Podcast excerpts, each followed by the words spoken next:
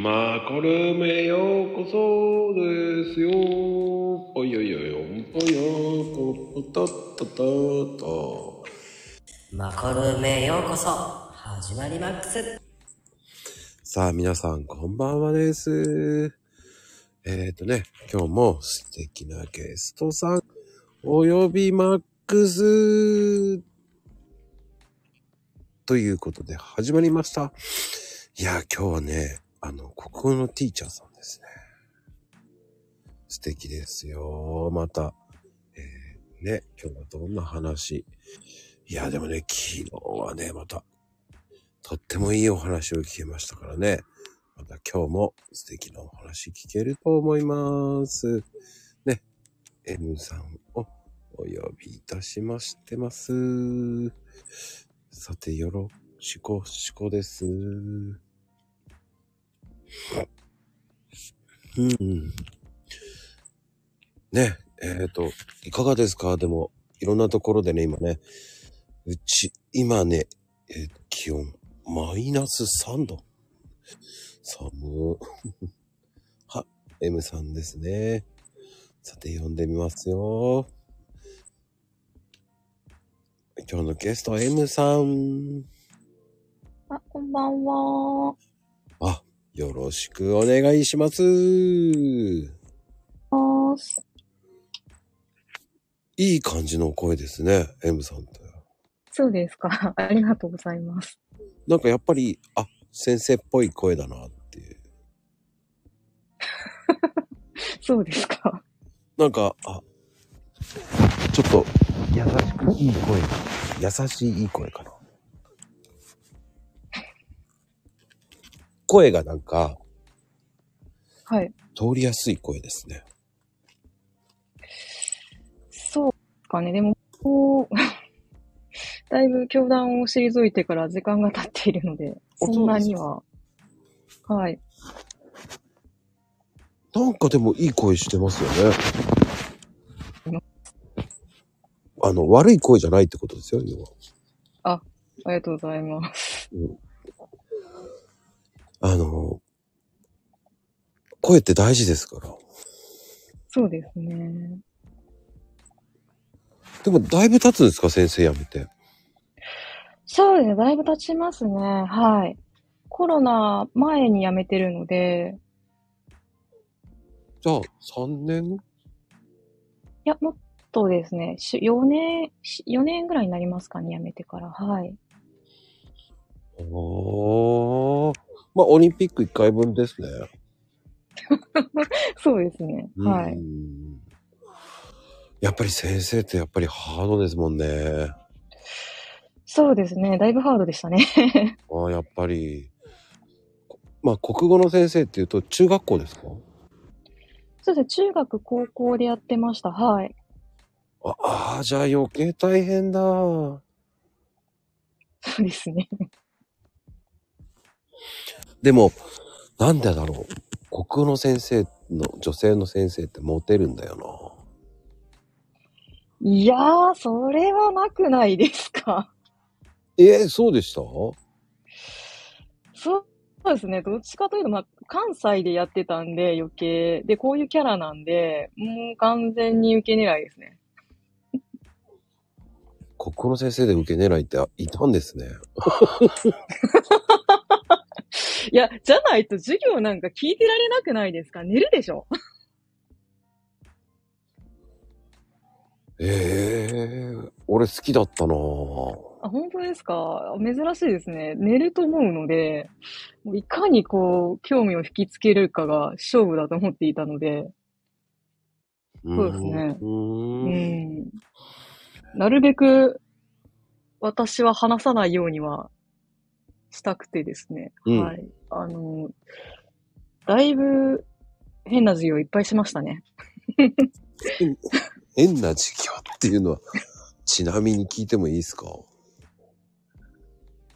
そうですね。まああの指導要領があるので、うん、そんなに大きくは外れれないんですよ。そのこれとこれを教えなさいっていうのが決まってるので。ああカリキュラムがね。そうなんですよ。だから、まあ、外れはできないんですけど、まあ、なるべくあの生徒が動くような形の授業をしてましたね。あとは、うん、中さんの例えばこの時期とかだと、もうほぼほぼ終わってるんですよね、授業内容って。うんうんうん。うん、だから、もう自習にするのもだるいだろうなと思って、うん、あの、なんか、その学校は割とそのパソコンとか、あの、アイティー に力を入れていたので、うん、あの、パワポ使って資料作れとかやらせてたら、YouTube 勝手に見てるやつがいたりとかあして、で、まあ、学校のパソコンってもう遠隔で全部誰がどの画面使ってるかわかるので。はいはいはい。そ、そんな時代なんですね、もう。そうですね。なので、お前さ、あれほど YouTube はやめろって言ったよな、ではいにかいめはいアウトって言ってはいも切りますって言って切ったりとかしてましたね。まあそれはそれで彼らは楽しんでやってたみたいですけどね。ああバレないようにとか。そうですね。なんか必死で言い訳考えてましたね。いやこれは資料に必要でみたいな。うわーでもあーでもパワポを作れる時代なんだな。そうですね。使ってましたね。まあ、あの、まあ、彼らの方が、あの、パソコンの使い方ってもう分かってるので、うんうん、特にこっちでなんか、これをこうしてみたいな指示は出さなくて、うん、もう勝手に、あの、ちょっといじってごらんって言っていじらせて、で、どうしても分からなかったら聞いてって言って、はい、好きにさせてましたね。そうしないとやっぱ続かないんでしょうね。ん何がですか？うん、集中力が。ああ、そうですね。なんかね、授業面白くなくないですか？話聞いてるだけって。くっそ面白くない話ばっかする嫌なんですよ、私。そんな面白くなかったっけな？俺面白かったけどな。いや、つまんないっすよ。ほんとつまんないっすよ。教科書の内容がもうつまんない。だって私が学生時代の頃から全然内容変わってないんですよ。で、多分、今もう変わってなければ、この時期って、例えば中さんだったら、老人の故郷とかやってるんですよ。あー、やってたね、老人の故郷。もう超暗いじゃないですか。確かに暗いけど、俺はあれあれで、なあ、面白いな。こういう文章の書き方あんだと思いながら遊んでました。あ、本当ですか？真面目ないい学生さんだったんですね。ああ、結構僕ね、文法読むのは好きだったんですよ。ああ、そうなんですね。あ、それはなんかちょっと、あの、国語教師としては嬉しいですけど、ただ、うーん、なんかね、やってる側としては、うーん、こまたこの暗い話かよってなってきて。でも、確かに暗い話は結構多かったですよ。そうなんですよ。だから。重い話っていうか、ほら、抜粋が多いじゃないですか。そうですね、そうですね。はい。俺、一冊で読ませろよと思っちゃうって、もうこれじゃ意味がわかんない。それをどうやってそこの文、文面だけで、作者の意図なんてわかんねえよっていう考えだったんで、一冊か、あ、まずね、ほ、あの、図書館行って読んでましたね。あ、真面目ですね。それぐらいなんかね、真剣に、いや、絶対わかんない、抜粋されたら、と思って。いや、それでも、まこさん、相当勉強できたでしょうね。すげえな。いや、できてない、できてない、できないから、そんな抜粋じゃわからねえよ、と思ったんですよ。いやいやいや、真面目ですね。いや、最近の子たち、高一で羅生門とかやるじゃないですか。覚えてます？うん、羅生門覚えてます。羅生門が長いっていう。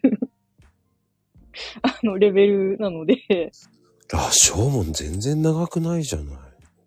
いや長いんですよ。長いって言われたんで、あごめんね、でもこれ短い方なんだわーって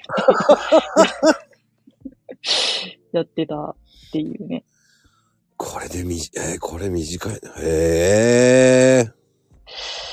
まあでもね、読書習慣によるのでね、でも最近の子はやっぱりちょっと長いのは苦手。な子が多いですね。まあ、よ、本読んでる子は読んでるんですけど、うん、その個人差がものすごいありますね。うーん。でも、羅生門って結構深く行けば面白いじゃないですか。うーん、まあそうなんですけど、あの文体がまたちょっと難しいし、うん、話もようわからんし、言葉も難しいし、ってなると、やっぱちょっと、うーん、まあね、そうね、国語にの教科書に載ってる話つまんねえよなーっていう感じで、でもいかに面白くしたらいいのかっていうのをずっと悩んでましたね。なんか、ね、子供たちに意見をもう言わせる、いかに言わせるかっていうのに不思、あれ、うん、悩んでましたね。多分それが一番面白いと思うんで。はい。確かに。うん。なんか、わ、教師の話なんか絶対聞きたくないんですって思んないのに。でも、結局、羅生門って、今昔物語の、はい。要はもうパクリのようなもんじゃないですか、だって。そうですね。絶対で勉強できないでしょ。それ、そんな単語出てこないですから。そうですか？はい、出てきませんね。私がまあ教えてた学校があれかもしれないですけど、でも、うん。はい、まあ、大人になってね、改めてやってっていうのはあるかもしれないですね。うーん。いや、要はパークリじゃん、いろんなの集めてだけでしょっていう結果、そういうオチなわけじゃないですか、簡単に言うと。そうですね。でもそれを現代風にやったから、まあでも、うーん、あれを抜粋もね、うーん、難しいよね、羅生門ってあれ。本来は全じゅうよんわじゃないですか。そうですね。うん。あれも抜粋すんなよって思っちゃったしね。そうですね。いや、それわかるですよ。その抜粋して、抜粋してわかるんだったら俺はすげえなと思っちゃうんですよ。うん。だから、あの若い時に俺よく抜粋して、うーん、この作者のいいとなんて全然わかんねえよと思っていつも、わかりませんって言って先生に怒られて、じゃあ本読んできなさいって言って読んでましたよ。ああ、そうですね。でも羅生門はね、そんな抜粋かな。割と全部載ってると思うんですよ。そんなに長くなかったと思うんで、多分抜粋載ってるのって夏目漱石の心とかじゃないですか。ああ、そっちの方が強いかな。だいたいえっと高校でやるのは高いちの時に羅生門やって。で、高にで、あの、なんだっけ、あの、虎になるやつあるじゃないですか。名前出てこないや。中島敦のやつ、やって、で、高さんで心っていうのが、割とこれまでの教科書のセオリーですね。ちょっともう指導要領がそろ、変わったかそろそろ変わるかなので、内容変わってるかもしれないですけど。うん。ああ、まあでも、僕は、漱石さんの心って、めちゃめちゃいいじゃないですか。本当ですか？結局、あの、何を伝えたいんだっていう小説じゃないですかね。そうですね。結構ね、だから、割と難しいと思いますね。じゅう代の子が読んで、わかるのかな？わかるかな？俺わかんない。年取ってから、もう一回読んで、ああ、こういうことかっていうのが分かったらいいねぐらいの感じじゃないですか。うんうん、なんか多分、そういう意図でのチョイスなんだろうなぁと思って見てはいるので、だから授業つまんねえだろうなぁと思ってやってましたね。うーん。まあ確かに本当に人間のエゴと罪悪感との葛藤がこうなんだろうね、本当なんか本当にとね、じゅう代でやるには人生経験が多分足りなさすぎる、うん、想像力がね乏しいんですよね。ピンとこないんですよ、うん、なんかそうなんですよ。だから多分ね、じゅうねんにじゅうねん経って読み返して、ああこういうことだったんだっていう意図でのチョイスかなとは思ってますが、まあただ本当にじゅう代でやるには授業でやるにはつまんないよねって思いながら。だって結局あれは考えてみればあの三角関係じゃないですか。あ、心の方ですね。そうですね、うん、心はそうなんですけど、ね、あれを心を三角関係を高校生に教えるっていうのがおかしい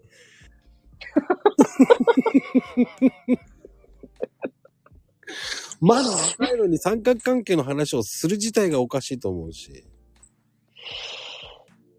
いやいやいや、それ言ったら古典とかどうしたらいいですかも, も, もっとあのやばいっすよまあ確かにもうちょっと、うん、やばいあれはね、だちょっともうちょっと分かりやすい方にした方が良かったんじゃないかなっていう。結局心って本当ね、うーん、なんつったらいいんだろうな、もう言葉は悪いけど男だら男たちのなんかマウントの取り合いみたいなさあ、まあぶっちゃけそうですねよくよく読むとなんか取り合いじゃないっていう。そうですね。あの、なんだっけ、お嬢さんなんか、え、こ、こ、どこがいいのというか、むしろあの、ど、どういう人ですかって、それすらわかんないっていう。うーん。なんだろうな。正直、笑っちゃうよねっていう。うん。そうですね。まあ、これを授業でやれって。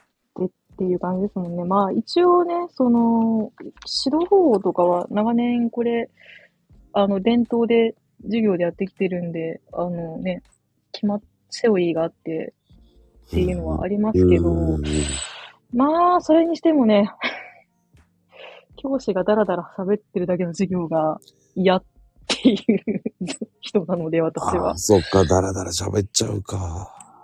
でもそういうのがまあ前提なんでね、なかなか難しかったですね。あの、本当に外れたことやっちゃうと、今度、あの、テストでお互いに困るっていう状態なので。うーん。まあ、本当に、あの、心ってこう鎌倉の海岸とかね出てくるわけですよ。行ったって何が本当にこんなのとこにあんのかよっていうぐらいな感じの海岸ですからね。あ、そうか、そっち、あ、そうか、そうですよね。あの関東ですもんね。そうそうそうそう。こんなわけねえだろうっていう感じになりますからね。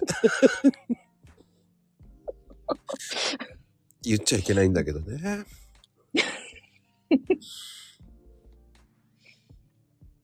うーん、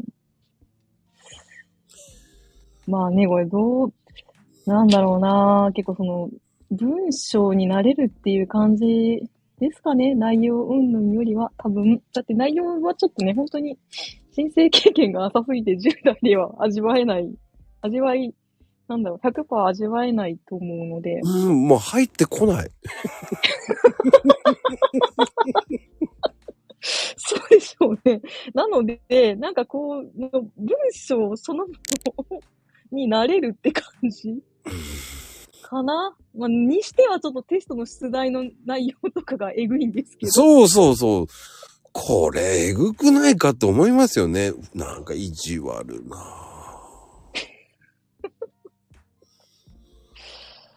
そうですね。ちょっとね、小説は私も、あの、学生時代は、テスト苦手でしたね。論説文とかの方が楽でしたね。私は好きでしたね。あ、あの、やっぱりそうなんだ。え、なんでですか？いや、も、いや、俺好きなのかなと思ってたんで、ここの先生ってそこ好きなのかなと思ってたんで。ああ、まあ文章は好きですけど、ただそのなんていうのかな、ロジックで答えが導き出せるのって論説文の方があの 楽, 楽というか難易度的には優しいことが多いんですよ。あの小林秀夫みたいな文章が元だとちょっとしんどいですけど、小説はねやっぱちょっと難しいですね。その根拠を探し出すまでがっていうのがあるので、うん、小説の方が多分点は取りづらいと思いますね。うーん、うん、確かにあの小林秀夫さんってすごい人ですよね、あの方は。そうですね。私はあの人の文章大嫌いでしたけどね。何言ってんのか分かんなかったんで。うーん。あの人、うーん。何回言ってば、本当年取ってこればなんとなくわかるんですよ。そうですね。あの、うん。あれもじゅう代でやるにはちょっとしんどい。しんどすぎますよ、あれは。うん、そうですね。そうか。なんか、マコさんはあれですね。やっぱ国語の教師的にはだいぶ優秀な生徒さんだったんですね。で、そんなことないですよ、僕は。いやいやいや、それは、あの、もう本当、くっさつまんない授業っていうのしか、私は印象がないんで。そうですね。本当学校の授業もおもんないよなと思いながらずっと学生時代も聞いてて、自分が教師になってもやってて、どうしたら面白くなるんだっていうのをずっと悩んでましたね。うーん。うーん、まあでも、そうですね。限界がやっぱありますね。あの、教科書でも決まっちゃってるんでね。あの、なんだろう、取り扱うべき文章が。うん、うん、うん。うん。やっぱそこら辺が限界かなーっていうのはありますね。まあ言ってそれはね、もう教師側の言い訳に過ぎないんですよ。私が力量がないから、まあ面白くできないっていうだけの話ですね。はっきり言ってしまえば。いや、そんなことないですよ。いやいやいや。現代の教科書っていうのは難しいですよ。そうですね。なんかやっぱ日頃どういう文章に接してるかでだいぶ変わってくるので、で国語ってやっぱ積み上げの教科なので、うん、まあどの教科もそうですけど、国語ってなんて言うんだろうな、一番こう教科外の影響が大きい科目だと私は感じてるんで。例えば数学とか算数だったらもう本当に教科書の内容だけじゃないですか、ほぼほぼ。うん、日常生活でほぼ使うことが、機会がほぼないんですけど、国語ってもう日常生活で普通に使ってるので、うんうんうん、だからそこら辺がすごい影響しますよね。家でどんな本読んでるかとか、どんな言葉使ってるかとかで、もろに成績左右されてる部分があるので、うーん、なかなかそこはやっぱ難しいですね。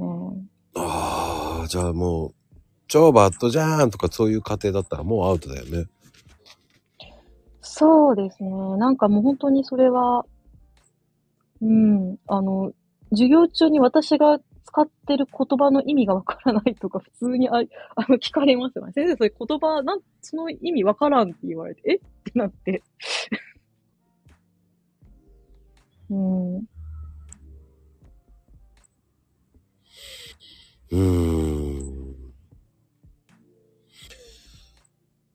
本当に難しいかもしれない。そうですね。もうなんかだから逆にコロナ禍とかで個別指導っぽくなってるのが私はまあ良かったんじゃないって逆に思ってますね。ああ。うん。そういうものか。うーん、だ、本当に。うん、習熟度別っていうのが私は割と理想は理想ですね。なんか、現行で習熟度別っぽく、あの、頑張ってはいるんですけど、それをやると、もう、教師の側が追いつかないので。うーん。なかなかね、うん、あの、本当に教育に予算をふ割り振ってくれっていうのはすごいあります。うーん。でもなんだかんだ言って、やっぱりここの教科書ってイメージ的には、あと、走れメロスとか。そうですね。走れメロスは楽しい。あれも、ね、あれは楽しい授業だった。でも若干暗い目じゃないですか、やっぱりあれも。え、なんでですか？なんか暗く感じるのよね、あれは。俺あんまり好きじゃないですよ、あの、走れメロスは。なんかね。あ、本当に？うん。ええー、そうなんだ。え、結構、関西だと、あれをつ、突っ込み入れながら読むっていうのが面白い。ああ、なんかね、まあ確かに突っ込みたくなるのはいっぱいあるし、うん、殺されるためにまた戻るんだっていうのもあるし。え、だってあれ最後なんかマッパとかじゃなかったですっけ？うん、なんかね。うん。そんなことよりもうちょっとね、注文の多い料理店の方が俺は良かったんですよね。それは小学生ぐらいじゃないですかね、多分。うん。あの、宮沢賢治のね、ああいうのだったらやっぱ、銀河鉄道の夜とかね。ああ、そうですね、そうですね。銀河鉄道の夜は多分、中高ですね、おそらく。うん。う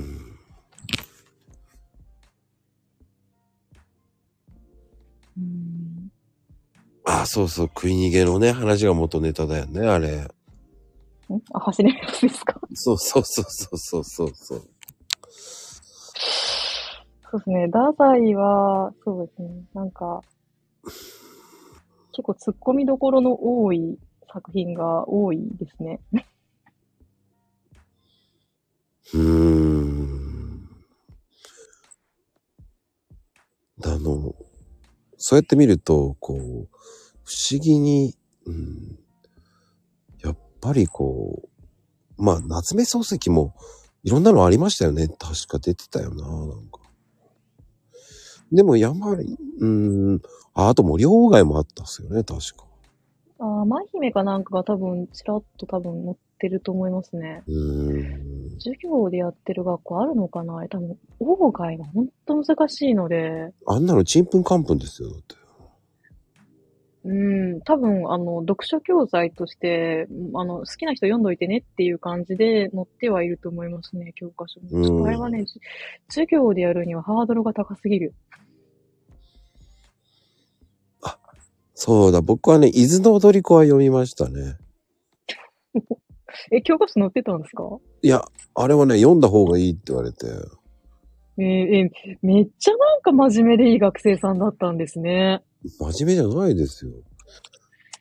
いや、読まないっすよ。あの、いわゆる純文学作家の作品なんか。あ、そうか。いや、とりあえず、一通り読んでみようとか思いましたよ、はい、でも。偉いですね。最近の子、だから、私がだから、現役だった中高の頃って、読書感想文、君の水槽を食べたいとかで出してくる子多数でしたからね。ああ、そうか。かえーってなって、君たち読書感想文の書き方分かってるって思いながら読んでました。恋愛小説で読書感想文は一番しんどいよって思いながら。君水ね。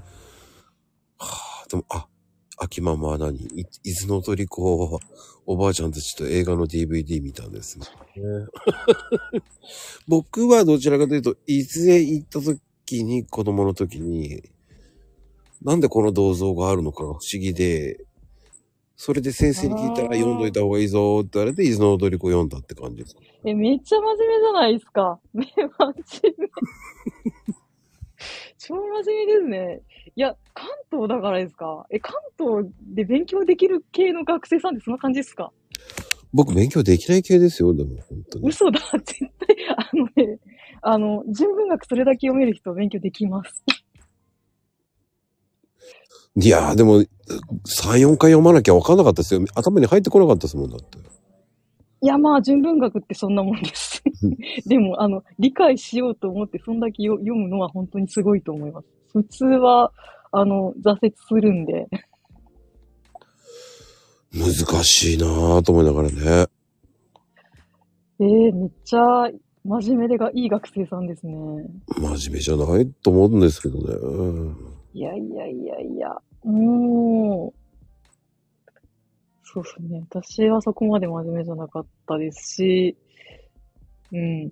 かあ地域差ですかね。関西だからかすいません。あの、関西をディスってるわけじゃないんですけど、うんうん、関西をディスってるわけじゃないんですけど、うーん、ってなりますね。ええー、でも、そうか。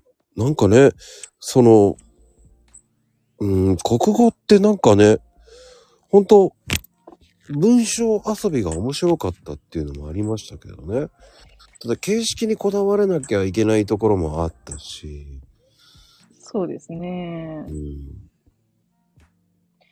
や、めっちゃ真面目ない学生さんだったんですね。それ、どんなつまらない授業も真面目に聞いてたんじゃないですか。あ、心先生好きでしたからね。あ、本当に綺麗な先生だったんで、ね。寝るなって言ってましたよ、私。え、そう、寝るなって。あ、そう、寝るな、寝るなって言われ、言ってたんだ。起こしてあげて、みたいな。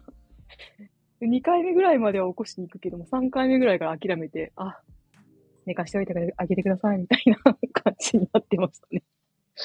あ、前の授業体育だったんだ、とか。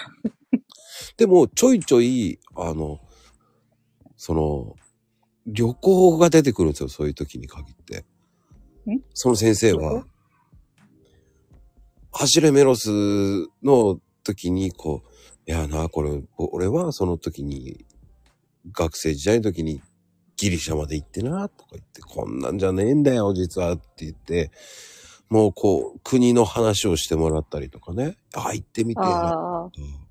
雑談が、だけが記憶に残るパターンですね。いや、雑談もありつつ、いや、こういう風に言ってんだぞ、でもちょっと難しいだろうって言いながら、実はこんな感じなんだぞって言われながら。なるほど。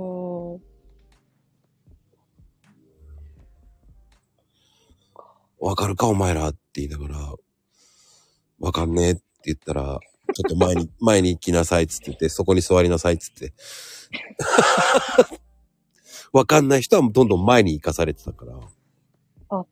そういう指導方法だったんですね。席がどんどん変わっていくというね。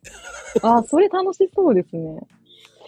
いや、それはそういうのはしたことないですね。なんか、かいいですね。なんかちょっと変わってましたよ。あ、本当に。いや、国語はね、寝ますからね。確かに、えっと、ご次元目とかなると寝るよね。寝ますよね。そう。知ってる。あの、ね。はい、一文ずつ読んでとかって言ってたら、もう自分の番が終わったら寝てるからね。うんうんうん。いかに寝させないかっていうのもあるでしょうね。そうですね。もう常にそれの戦、それとの戦いですね。特に午後は本当にやばかった。うん。そうですね。なんか、そうですね。もう、うん、文法の授業とかガンガン寝てましたもんね、みんな。大丈夫って思いながら。僕は逆に、わけのわかんない小説読んでましたからね。そう、それはそれで、あの、うん、授業中をやめてっていう。ごめんけど、つまんない授業してるのは分かってるけど、ごめんけどやめてっていう。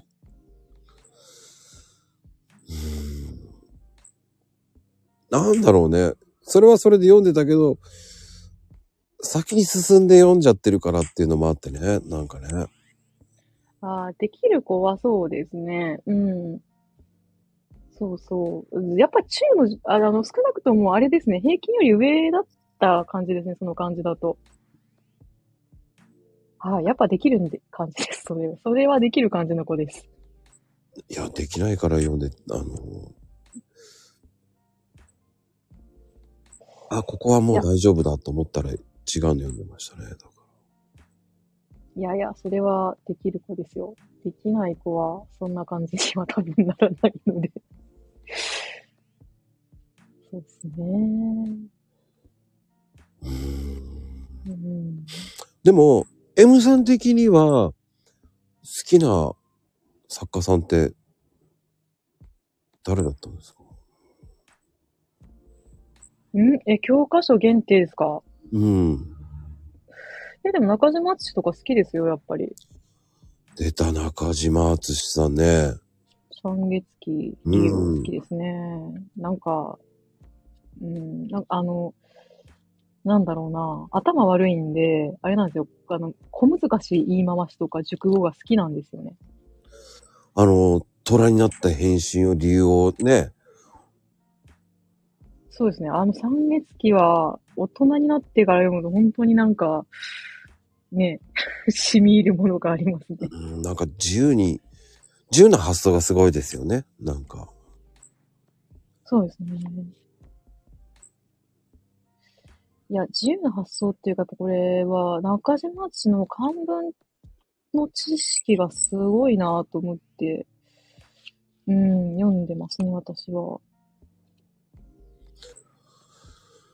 うん、でも、すごいよな、あれは。うん、うん、いやー、なんか全然、なんだろう。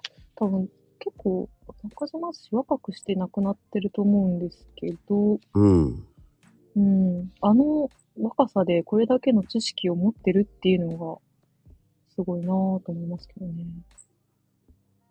うん、さんじゅうさんで死んでる。怖っ。さんじゅうさんでこれが書けたのがすごいよなぁ。さんじゅうさんより若くてですね。なるほど。そういう人たちをすごいですよね。うん、昔の人頭良かったんだなってやっぱ思いますね。うーん。不思議ですよね、昔の人。そうですね。センスがいいんでしょうね、やっぱり。センスセンスなのかな。うーん。表現が面白いですよね。まあ難しい漢字使いやがってっていうのもありますけど。そうですね。多分ね、あれ、まあ、こと中島敦に関しては漢文とか漢詩のがまあ割と身近だったんでしょうね。もう今となってはそういう文化がほぼもう。死滅寸前なので、余計すげえなってなってますけど。うん。うん、うん、うん、うん。そっか。いやー、関東の方はやっぱり真面目ですね。なんで？関西、え？いや、なんか真面目です。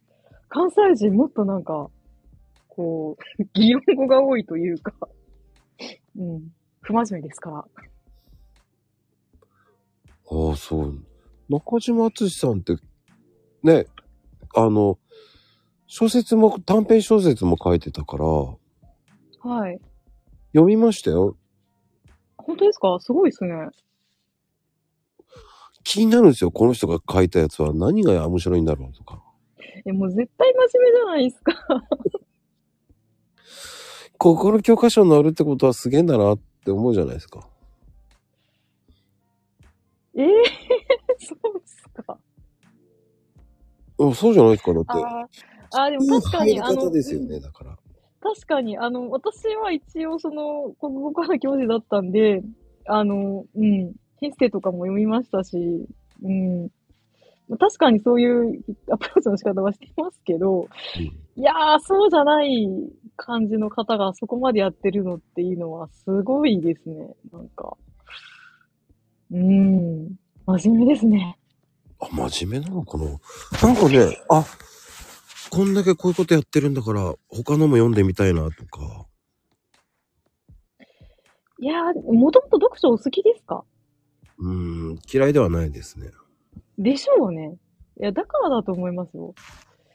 あの、なんだろうなこれ私の持論なんですけど、うん、結構その、人間が生きてる間に接する情報量ってそう変わらないと思うんですよ。うん、あの、はいはい。それが明治時代であれ、大正時代であれ、今であれ。で、昔は結構その古典っていう情報量がおそらく多かったんですよね。あとは体験で得る情報量。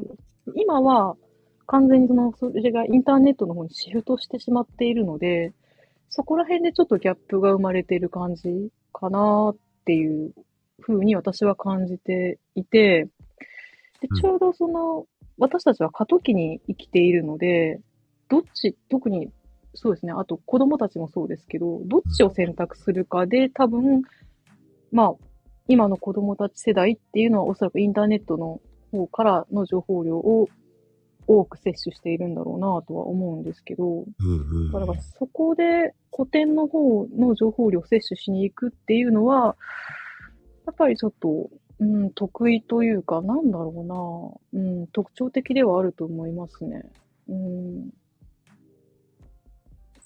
そうですね。あ、でも多分、その、まこさんが仮に私と同じ世代と仮定すると、私たちの世代っていうのはおそらくテレビですよね。テレビからの情報摂取が多かった時代に、それだけ本を読んでたっていうのは、やっぱり、ちょっと知的レベルとしては上、上っていう言い方もおかしいんですけど、ちょっと、うん、変わってるというか特徴的ではあるとは思いますね。はい。そうか。いや、でも、すっげえ難しい言葉とか使うじゃないですか。そうですね。あの、日常生活ではおよそ使わない言葉が出てきますね、国語の教科書は。うん、文豪ストレイドッグスって。うん、確かに。それはちょっと違うと思うんだけどね。いや、でも、あの、なんだろう。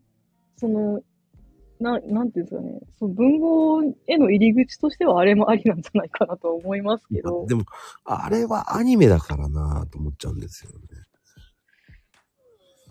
まあでも入り口として興味を持たせるっていう意味では私は、いいと思いますけどね。うーん、た、ただ、あの人物像で芥川とかを想像されると困る。いや、そうなっちゃうじゃないですか、と思って。そうなっちゃうんじゃないかな、っていう。そうですね。まあでも、あそこから入っていくのも、まあまあ、ありとは思いますけどね。なんか最近、ちょっと、あまりにも、オタク文化が幅を利かせすぎていて困ってるんですけどね。ああ、そうですか。そうですね。うん。うん。そんなにですか。ほう。そうですね。まあまあ。うーん、バランスかなぁとは思いますけど。な、なんか、でも子供ってそういうバランスとかやっぱ考えられない人たちなので、成長過程なので、うんうんうん、難しいとこではありますね。まあ、古典って難しいじゃないですか。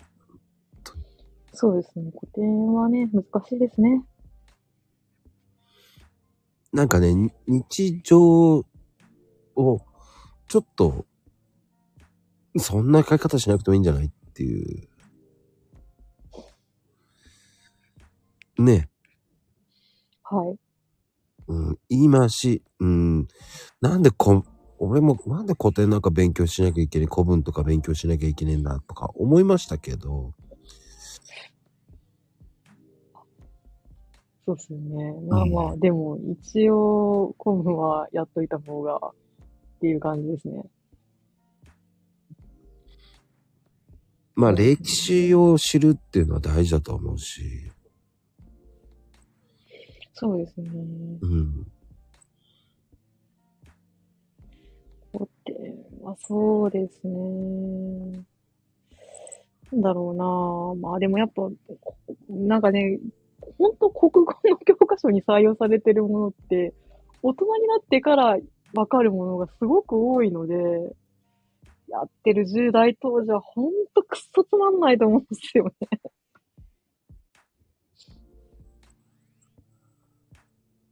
ね。うーん。そうですね。なんか文科省自体もあれですもんね。古典割となんか、こう、削除じゃないけど、ちょっと少なくしようぜみたいな方向性なので、うん、特に漢文とかはね。だからでも古典ってどっちかっていうと、とんちの聞いた話とか。とんちの聞いた。はい。ちょっとエッチな話題とか入れちゃっていいのっていうのが多いじゃないですか。で読めな、読めればわかるけど、え、こんなこと言ってたのって大人になって分かっちゃうこともあるし。そうっすね。それを、まあ、それを、いやいや、ほんと面白いんですよね。いいのかよっていうのもあるわけじゃないですか。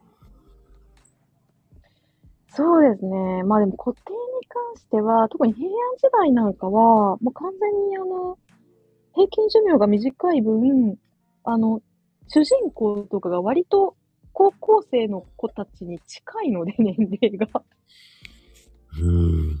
そこを鑑みると、ちょっと親近感湧かないみたいな感じで誘導はしてましたけど、結構なんか、うん。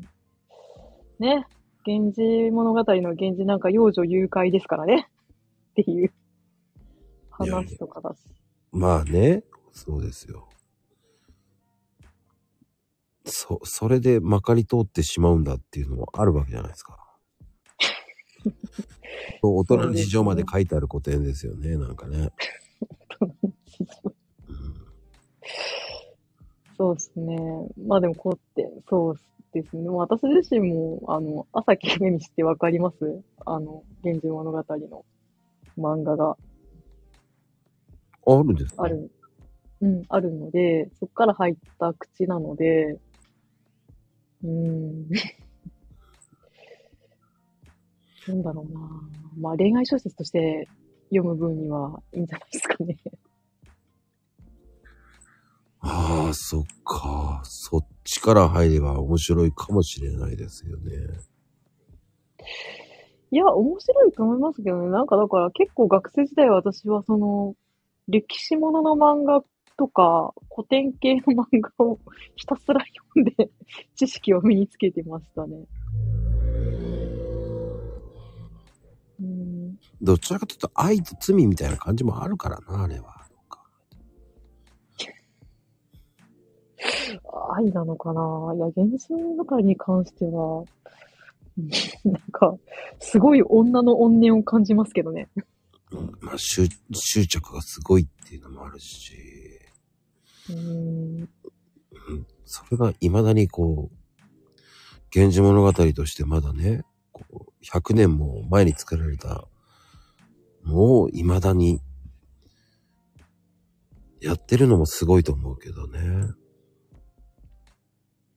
そうですね、せんねんまえですね。うん、まあ、残ってるのがすごいっていうのは確かにありますけど、でもうーん、まあ昔も今もあんま変わんないっすよ人間っていう話ですね。まあね、まあね。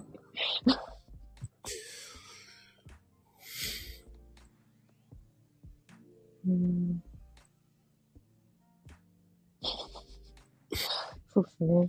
源氏物語は怨念出てきますね。六条の宮住むところですね。怖いです。作り方がすごいですよね。せんねん経ってるっていう。そうですね。なかなか、うん。だから要は、あの、光源氏がもういろんな女性と遊びまくるっていうだけの話なんだけどね、本当に。そうですね。しかも元カノに似てるからとか言って結婚するとか、意味がわかんねえし。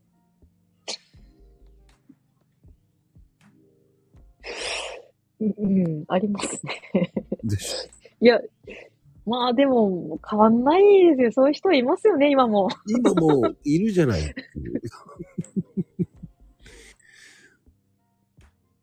でも、そんなの言いか、言い回しがずるいから、ピンとこないわけですよね。そうそうそうそう。まあ、子供に手を出すっていうかね。そうそうそうそう。そうそうそうそうそうそう、許されるのが貴族っていう。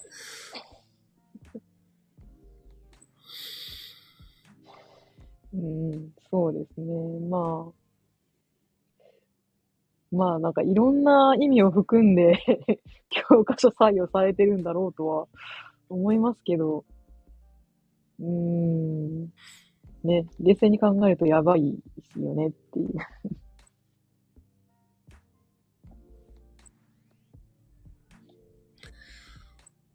うーん。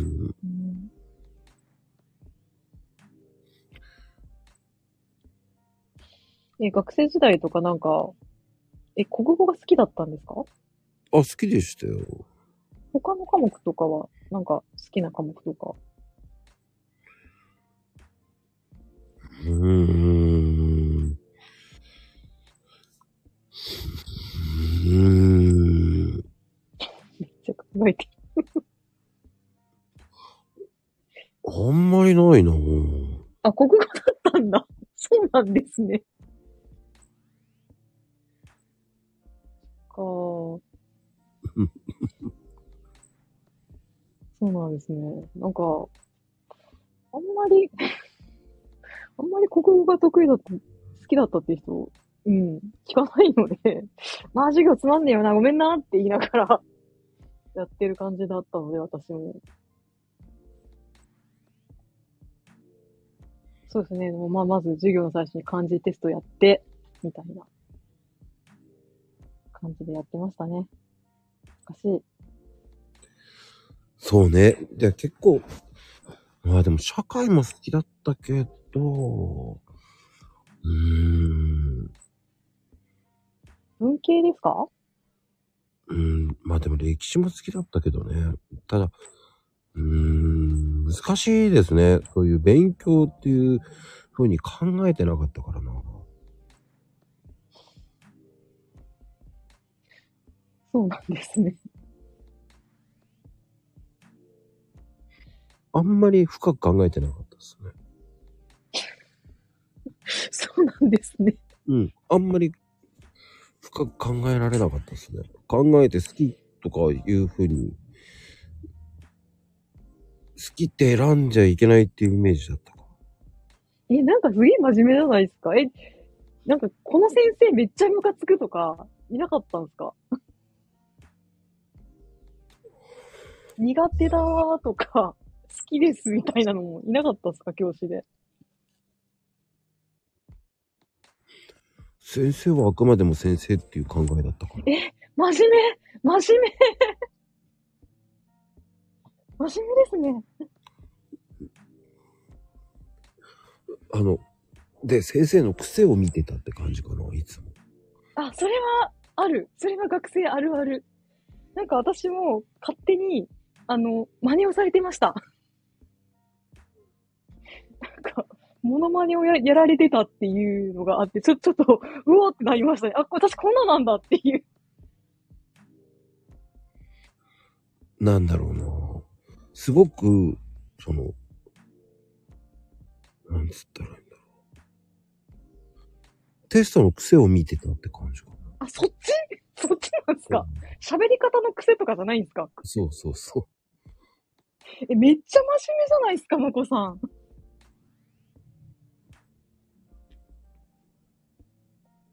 すいません、なんか私、関西、あの、出身は関西ではないんですが、西日本出身ですが、あの、完全にこう、勤務地が関西だったこともあり、大阪ナイズされちゃってるんですよね。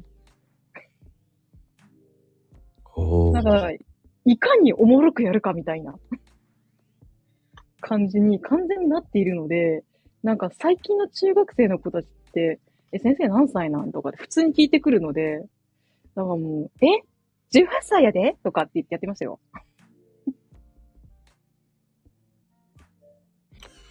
そういうの考えなかったな。本当ですか？めっちゃ真面目ですね。すいません。いやいやいや、そうじゃなくて、なんだろうな。あの、どういう問題が来るのかなっていう、この人はどうしたいのかなとかね。真面目だ。癖、癖を見てましたね。まこさんめっちゃ真面目。いやいやいやいやいやい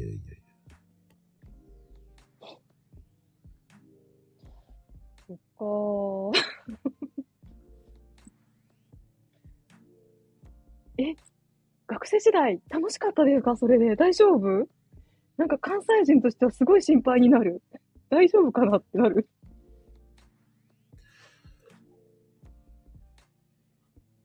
いや、俺あんまりふざけてたからかな。え、どこがそれでふざけてるんですか？うーん。え、やばい、私関東の学校で勤務できる自信がない。なんで？そんなに真面目？いやいやいや、真面目じゃないですよ。いや、真面目っすよ。めっちゃ真面目じゃないですか。え、やばい。でも、先生の話し方の癖とか、その、出す問題の癖とか、分析っていうわけじゃないけど、こういうの先生はこういう風に出すのかなとか。え、かし、賢いじゃないですか。めっちゃ賢い。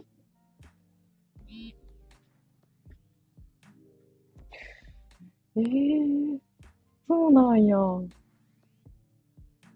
ええー、真面目で賢いな。ええー、いや、でもあんまり深く考えてなかったな、だから。いや、もうそれ以上深く考えなくていいっすよ。もっとなんか、え、これは、西と東の差なんですか？すいません。いや、関係ないと思うよ。え、そうですか？僕、真面目じゃなかったよ。真面目じゃないけど、聞いてたけど、普通に聞いてたふりをしながら遊んでたりとかして、癖を見てたから、いつも。その、分断の癖とか。それは、いや、あの、関西の学生は、こう、いつ先生に突っ込んだろかな、みたいな感じなので。あ、そういうのは一切 し, しない。真面目。いかに当てら、当てられないようにするかしか考えてなかったの。あ、そうなんですね。いや、まあそういう子もいますけど、いるけど、結構、うーん。ね、先生によって、こう、こういう問題を出す癖とかあるじゃないですか。いや、ありますけど、でも大体私テストは、半分は大体予告してましたね。はい、これ出すよ、みたいな。言ったからね、って言って。で、大体、あの、そうやってヒント出したやつ、なんで正答率こんな悪いんってなって落ち込むっていうのがパターンでしたね。言ったやーんっていう。あの、試験前って先生のこの発言の価値、気が高まるじゃないですか。そうですね。うん。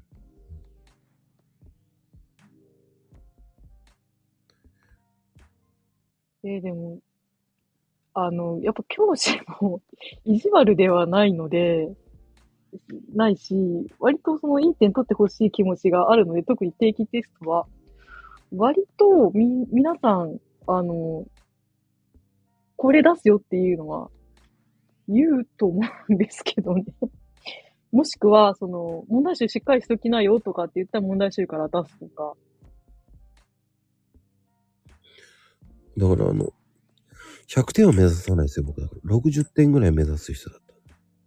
省エネ。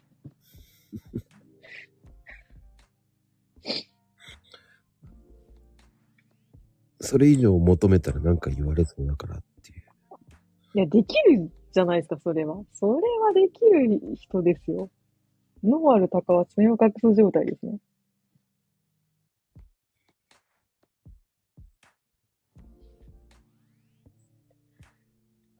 だから先生の癖を見つけててましたね。だからその文面とかそういう、あ、この言葉でよく使うなとか。いやー、それは賢い子ですよ。賢い子や。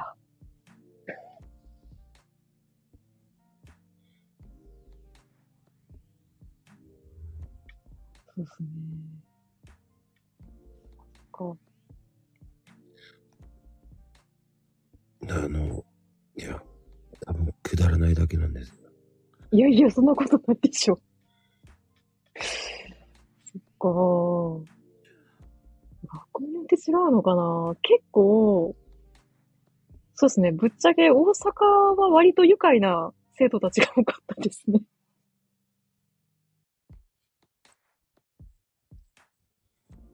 そうですね。いろいろ、あのー、ありましたね。学校に警察が来たこともあったし。ええー、そうなんですか。はい。めっちゃ荒れた学年とかもあったんで。なんか、そういうふうに言われるの嫌味なんて嫌味じゃないですよ、僕。あの、問題児ですよ、どちらかっていうと。え、でもが、え、どこ、どこら辺が問題児だったんですか、それは。自由すぎるから。気分屋でしたからね。え、な、なんか、呼び出されたりとかあったんですか？注意とか。しょっちゅう呼び出されましたよ。あ、そうなんですね。違うことでね。違うことで？うん。隠れてピザ頼んだり。何してるんですか？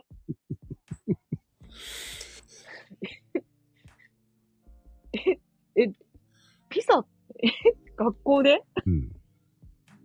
え、どう、どうやって？ラーメン頼んだり。いやいやいやいや。来てくれるんですか、それ？あ、来てくれましたよ。マジで？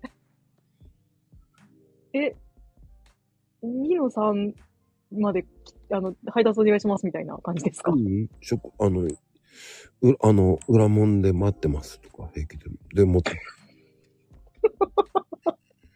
あ、お昼忘れたからとか、そういうことですか？そうっす。わ、わざと頼んでましたね。あ、それで先生に呼ばれてたりしたんですか？見つかったり。それ見つかりますよ。誰だ、丼置いといてある。誰だとか言って。あ、俺、つって言って、すぐ言いますけどね。お前か、やっぱり、つって。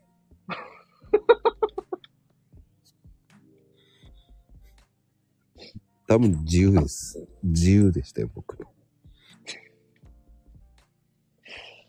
それは、あの、怒られますね。人の目を気にしない人でした。なるほど。そっか。あ、ちょっとなんか、あれですね。つかみどころがない感じですか、ひょっとして。ああ、そう。何考えてるか分かんないってよく言われてました。あ、いますね。そういう人いますね。そっか。割と関西は、そういうタイプの子もいますけど、それは少数派ですね。な、何本目立つかって感じですね。関西は。あ、僕、目立、目立ちたくないのに目立っていってしまうっていう。うわぁ、関東っぽい。あの、なんつったらいいんだろうな。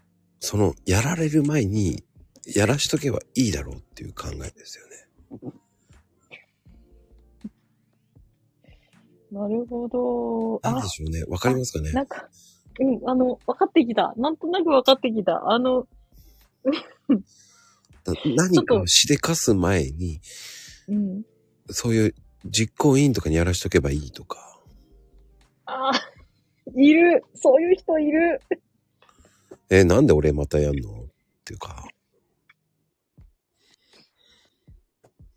な、イベント的なものは、何かしら委員やってましたね、だから。ああ、ま、なるほどね。な、なんとなく、あの、キャラがつかめてきました。別にしたくないんだけどっていう。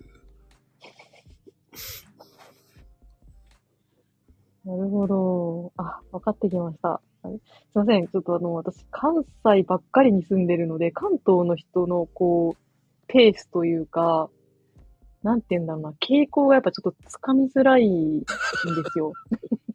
すいません。ほんとすいません。いや、そういう、あれじゃないと思いますけどね。多分。いや、でも多分割とそうだと思います。あの、私の知ってる神奈川県、神奈川県に住んでる人たちのイメージが、なんとなく今、こう、一致してきました。あ、そういう県民性なんだっていう。ああ。いや、でも、その目立つ人は目立つ、バーって目立ってる人いっぱいいると思うんですよ。僕はどちらかというと、うん、隠れてやってる人なんで、ちびまる子ちゃんで言うと、あの、一人で笑ってる、何かククっていう感じで、隠れて、あ、なんだっけ、右輪さんじゃなくて、なんだっけ、あの人。いますね。あの、うん、わかる。野口さん、野口さん、野口さん、野口さんみたいな、あの、仕掛けといて、ククククって笑ってるタイプですかね。いや、うんうん、あの、なん、なんかわかっ、あの、個人差があるのもよくわかります。あの、個人差があるっていうのもよくわかるんですけど、割と、そうですね。うん、そっか。わか、わかりました、うん。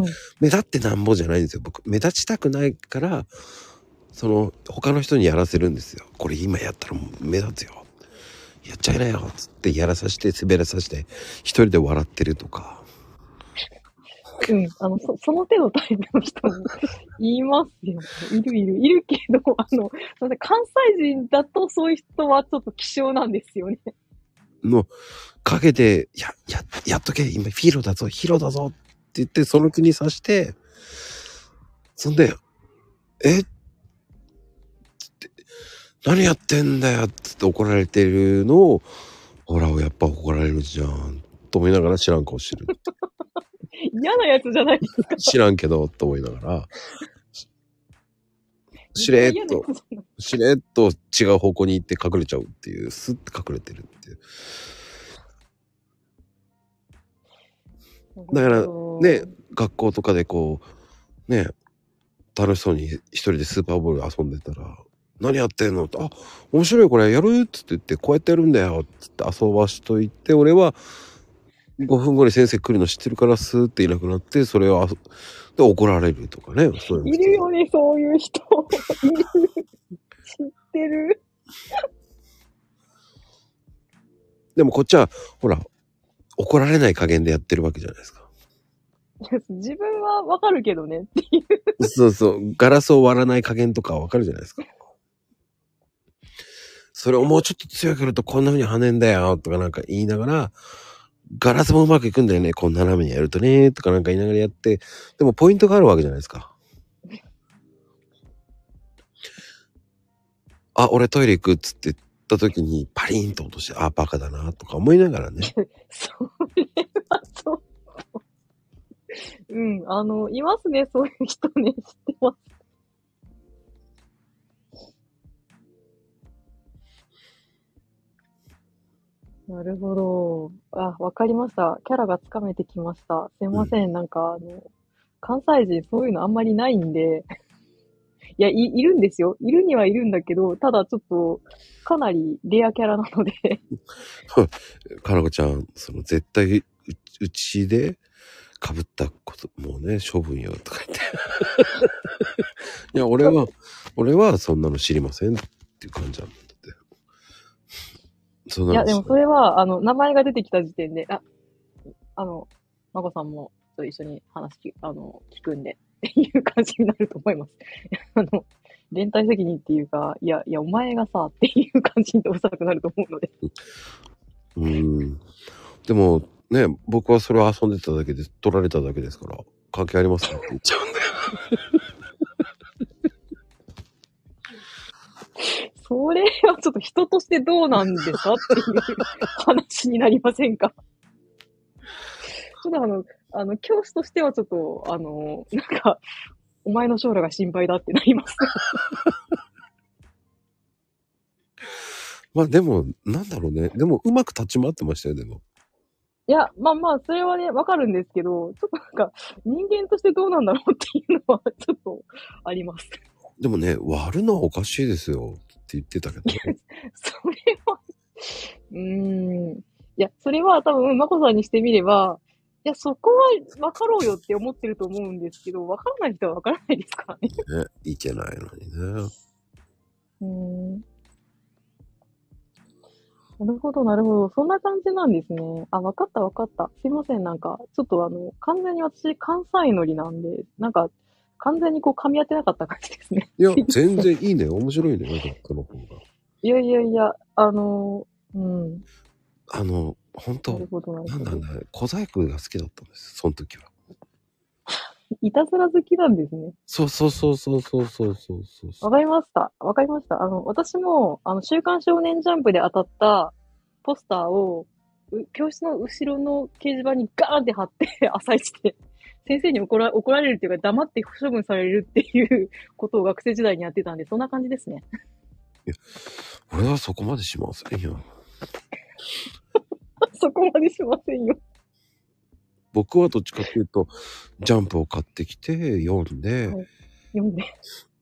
で、それ読まなくなったから、あげる、じゃあ、勝手に読みな、とか言う人ですよ。で、先生に見つかるやつがいる。そんなの知らんだな、と思いながら。俺はもう、その前にあげたんだ関係ないよ、つって。持ってきたの誰だよって話になるじゃない。自己責任な、つってあげるけど、つっていう感じです。なるほど。いますね、そういう子。取られたら自己責任だよ、つって。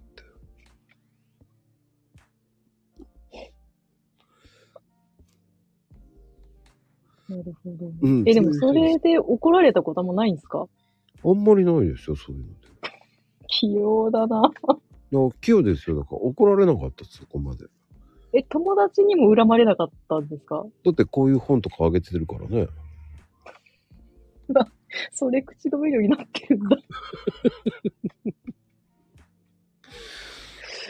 なるほどね。あー、わかりました、わかりました。自己責任なって言っちゃうんです、すぐに。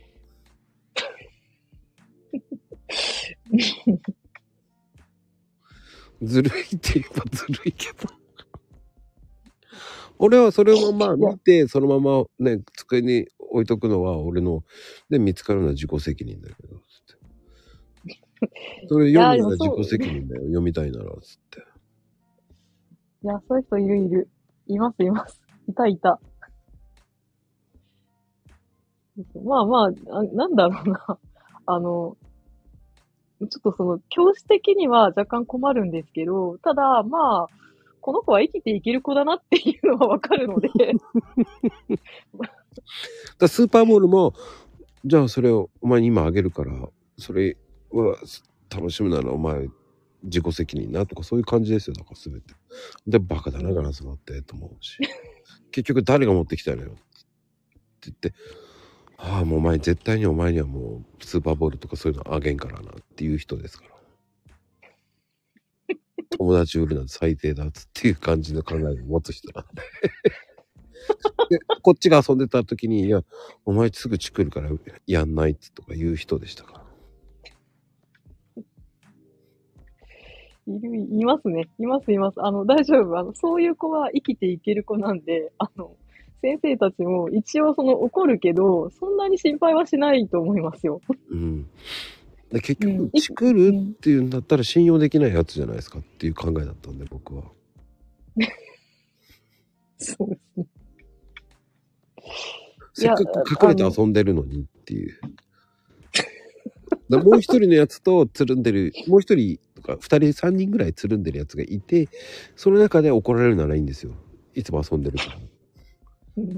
でもそれに対して他のやつらが入ってきて何やってんのつって言って俺も入れてよって言ってやってるやつにじゃあお前それ自己責任になるからなっていうわけじゃないですかえ友達に温度差があるってことですよねだから多分、まあ、私もそうあのそういう塚川教授はそういう感じじゃないけどしてるので分かりますけどあのめっちゃ仲いい に,さん 人とそうでもない子たちがいてって感じですよね。うんうんうんうん。仲いい子たちはもうね別に仲のいいさんにんっていたんでおのおのねそれやってみんな自己責任だからさんにんはもうど誰かしら捕まったしトカゲの尻尾っきりだから結局そこでお前何捕まってんだよとか言われちゃうぐらいな感じだからね。なるほどね。うん、いや、うん、あの、大丈夫、大丈夫。なんか、そうそう、やっぱ、教師的には、ちょっとあの、この子、大丈夫かな？卒業した後生きていけるかな？っていう子とかが中にいるので、その子に関してはやっぱりちょっとめちゃくちゃ心配しますね。やっぱり。うん、ただ、まこさんみたいなタイプはすごい要領よく、あの、世の中渡っていくのがわかるので、そんなに、あの、その場では起こると思いますけど、あの、見つかったらね。ただ、そんなに心配はしてないし、されないと思いますね。うん。なんか気をつけるけど、この人、こいつにはもう何言われてもいい。貸さないとかそういうふうに考えるだけですよね。あえてその、その人には言わないですけどね。でもしつこいと、お前だってこの間捕まってなんか言ってきただろう。だめんどくせえんだよって言っちゃうんだよ。来るなよって言っちゃう方なんだよ。あっち行け、あっち行けって言っちゃう人なんだよ。いる、いる、いる、そういう子いる。もういいよ、お前あっち行け、あっち行けって言っちゃうんだよ。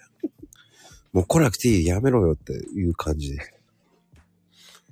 なるほどね。あ、了解了解。あの、そうですね。うん。リーダータイプではないですね。あの、クラスでの。なんか、ね。なんて言ったらいいんだろう。独自路線を行ってる感じの人たちですね。うん。リーダーとかなる気ないの。全然したくないの。絶対嫌、嫌でしょうね。めんどくさいし。うん、みんな言いたい放題だから。逆に言うと言いたい放題なのを分かってるから俺は知らん顔してる人ですから。なるほどね。了解しました。いますね。でもああそっかそっか。えー、でもそっか、それで勉強そこそこできてたタイプですね。なるほどなるほど。目立ちたくないんですよ。うんうん。あのうん、それは分かります。ずるいんですよ。目立ちたくないんですよ。いますいます。いるいる、そういう子。だ目立ちたくないのに、でも目立っちゃうんですよ。ああ、目立ってしまったっていうのが反省するんですよ。反省なんだ。うん。あの、一番良くないの、結構いろんなイベントとかも、結局、さんねんになるとこう委員長とかそういうのになるわけですよ。そうですね。だいたいそれが委員長とかなるんですよ、僕は。そうなんだ。させられるんだ。そうなんです。かわいそう。でどんどんそういうのやりたくないのにやらされていくっていうね。結局出たがりなんじゃないかとか思われるのが嫌なんで。いやー、でもそんだけ容量良かったらね、うまいこと采配するんじゃないですか、多分。うーん、どうなんでしょうね、もう。なるほど。のんべんだらりんと隠れてや遊んでましたね、だから。いや、楽しそうでいいじゃないですか。そう、そういう感じなんですね。なるほど、なるほど。だから自由でしたよ、本当に。修学旅行とかも、本当に。修学旅行ちなみにどこ行ったんですか？中学の時はね、京都でしたね。ああ、なるほど。京都なんかね、半分ぐらいタクシーで遊んでましたからね。タクシー？なんと、豪遊じゃないですか。うん、さんにんで持ち寄った、まあ、貸し切りみたいのを払って。へえー、すごいですね。うん、それがバレて後々怒られたんですけど。そうなんですね。そうそうそうそう。まあ、普通中学生でタクシーはないっすわな。いや、っていうか、バスとかね、電車とかあるでしょ、京都さ、うん。移動するでしょうね。仮設かな。うん。うん、よく修学旅行の子、うろうろしてますよ。ねえ、するんですけどね。我々、車で移動してました。な, なんでそんな金のかかる遊びはまあいいんですけど。あ、あのさんにんでお年玉出してまたあの規定のお小遣い以上の金を持って持って行ってたんですね。そうですなんか二重三重に怒られるやつやん。あのチクられたんですよね。最終的にチクられてバレちゃったんですけどね。どんだけ回ってるんだって言われたんですよね。それはおかしいって言われて。そりゃそうだよなと。あ、そんな、なんか、あの、なんていうんですか、遠距離で観光していた感じですか。そうそうそう。そうか、あの、通常で考えたらちょっと不可能な感じのやつで。そうそうそうそう。チェックポイント、チェックポイントなんか、妙にお前ら早いな。あれだから、ああ、そうですかって言ってんだから。あるじゃないですか。その、昼ご飯はどこで食べるとか。うん、そこには一番乗りで入ってきててとかあるじゃないですか。ありますね。まあ、まあ、無事に行けてよかったんだ。そうそう、無事に行けてるからいいんじゃないのっていう感覚なんですけどね。いやいや。まあでも一応ね、あのー、こう、初めての公共交通機関を使って移動できる移動の練習っていう部分もおそらくあったと思うので。あ、やっぱりそうだったんだ。いや、一応その側面もあると思いますよ。だってね、なかなかその、その、なんていうんですか、遠方の県外の地域でね、初めての場所で公共交通機関使うって、なかなか中学生で体験してる子ってね、その、まあ、いるとは思いますけど、でも、やったことないっていう子も中にいるので、あ、うん、そういう意味も込めての修学旅行だとおそらく思っているので、うん。そう。ね。そうですね。そこでちょっとタクシーって言われて、いや、金があったらいいけどねっていう話になるので。自由だったんだな、僕たち。いや、いいんじゃないですか。楽しんでるんなら。まあ、無事だしね。うん、あの、本当えー、チェックイン、チェックインも早かったですからね。そして怪しまれるっていう。そうそう。その後もね、普通に知らん顔して出てって遊んで、えー、自由自由でしたよ、本当に。なるほど。思い出したらすげえはちゃめちゃなことやってたかもしれない。まああんまりこれでは言えません、うん、いやでも時効じゃないですか、もうだってもうね。あ、まあね、時効だと思います。うん時効だと思いますけど、うん、あ、でもなんかあの人となりがなんとなく分かってきました。なる、なるほど。なんか最初めちゃくちゃ真面目な人かなと思ってたんですけど、あの関東の人とどう絡んでいいのか分からないと思いながら、ま、真面目なのかと思ってたら、あ、あ、なるほど、そういう感じねっていうのが分かってきたんで。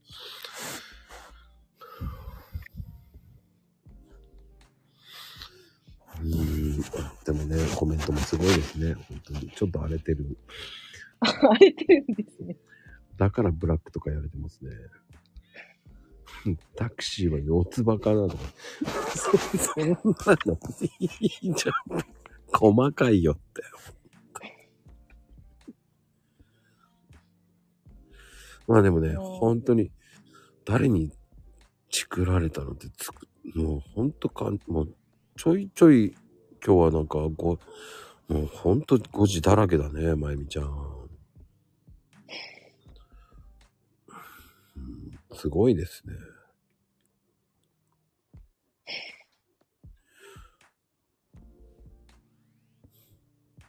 京都あるえるよってどういうこと？京都あるあるじゃないですか。あ、そういうことか。四つ葉タクシーの、うん、四つ葉を見たらなんかラッキーらしいです。なんか、うん。レアらしい。だってその頃って、そんな四つ葉タクシーってつい最近でしょ？ じゅう 年ぐらい前ですよ。いや、え、多分にせんねんだいには多分あったと思いますよ、四つ葉タクシー。そうなの？そこまで知らなかった。はい。多分にせんねんだいにはあったんですね。じゅうねんくらい。それより前はちょっとわかんないな。じゅうねんくらい前ってどんな、どのくらい前？中年って何？中年って何なんだよ。じ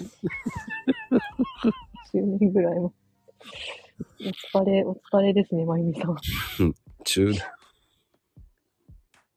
コラスタクシーコラスタクシーコラスカラスタクシーコラスはちょっとわかカラカラスカラス、うん、そうですね。タクシー会社さんもだいぶ頑張ってるみたいですね。なんか年末はうちは京都ではないんですが、まあ、近県なんで、うん、あの、サンタクロースのタクシーとかもいましたね。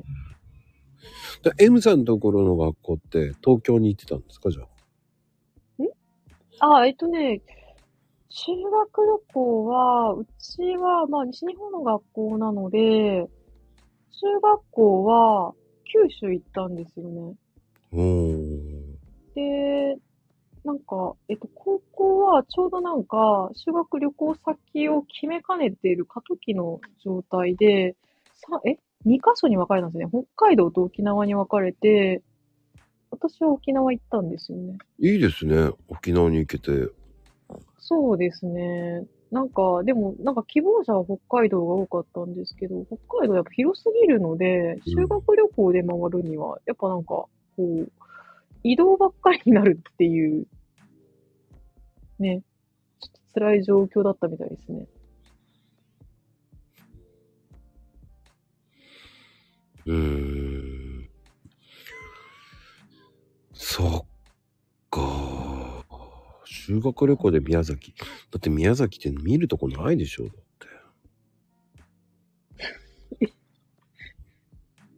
えー、九州は、あれですよ、福岡、長崎。てか長崎ですね。長崎で平和学習して、うん、熊本行って、阿蘇山見て、みたいな感じでしたね、確か。で、ハウステンボス行って帰ってくるみたいな。ああね、イルミネーション綺麗っつって帰ってくるんですよね。そうですね。そうですね。なんか、長崎の平和特集がメインだったか。でも市街屋潰れちゃったからね。市街屋ってどこですか？宮崎の。マコさん、宮崎、えご出身が宮崎なんですか？えあれはですよ。横浜ですよ。横浜、め、めっちゃ都会じゃないですか。浜っ子ですよ、元。すげえ。あれですね、有林堂書店があるところですね。よく知ってますね。え、最近 YouTube でめっちゃ話題じゃないですか。え、そうなの？あんなで、あんなの？はい、有林堂書店、え、有林堂しか知らない世界っていう YouTube チャンネルがあって、へー。一部でめっちゃ流行ってますよ。あの有林堂の目の前のところにゆずが歌ってたんですよ。あ、そうなんですね。うん。すげえ。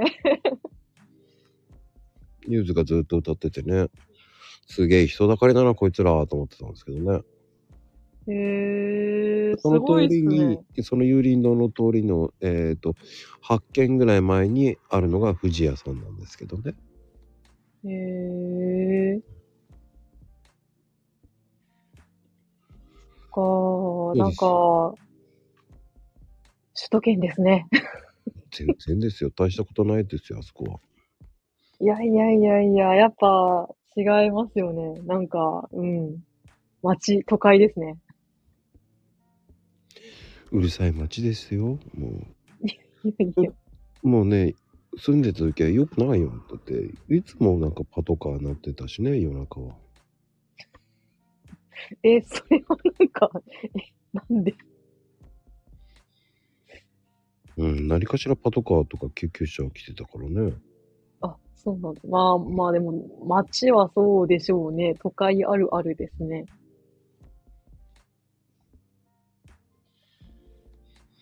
こう。でも、そういうふうに比べたら、M さんはもともとどこだったんですか、出身は。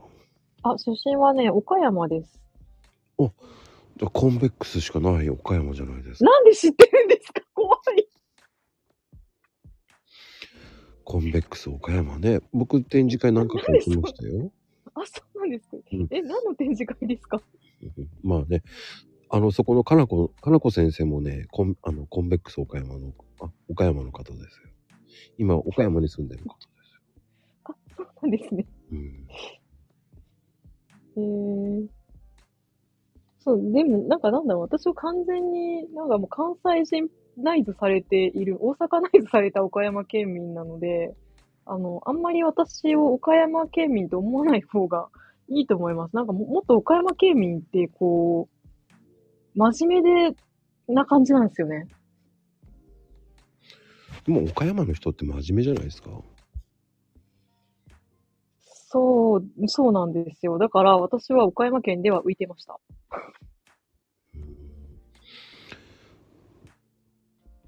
ああ、でも、浮いてたんだ。浮きますね。っていうか、もうほぼほぼ何も喋って、喋らなかった感じなので、岡山では。なんか、そうですね、大阪の、やっぱ学校勤務が相当影響してますね、今の私のキャラ形成には。あの、うん。なんかこうな、おもろくやってなんぼ、なんぼみたいな感じになってしまったのは、完全に大阪の学校にあので働いたからです。もう住む分にはいいところですよね、岡山って。そうですね、住む分にはいいですけど、車ないと何もできないですね、岡山は。まあ、倉敷あたりに住んでないとね。いや、倉敷も車ないときついっすよ。そうなんだ。あんまり意味、なんか知んないけど、あそこはもう岡山ってなんか、こう、やっぱりばら寿司とか酢がいっぱい、なんかね、酢を、なんか寿司ばっかり食ってるようなイメージだから。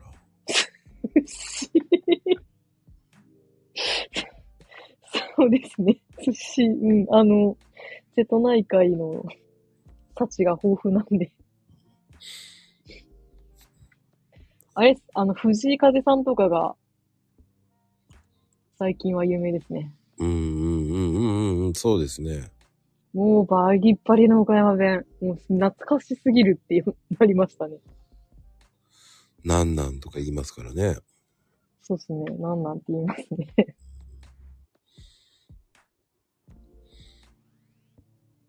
ただ協調性とか全くないですよね、岡山の人ってなん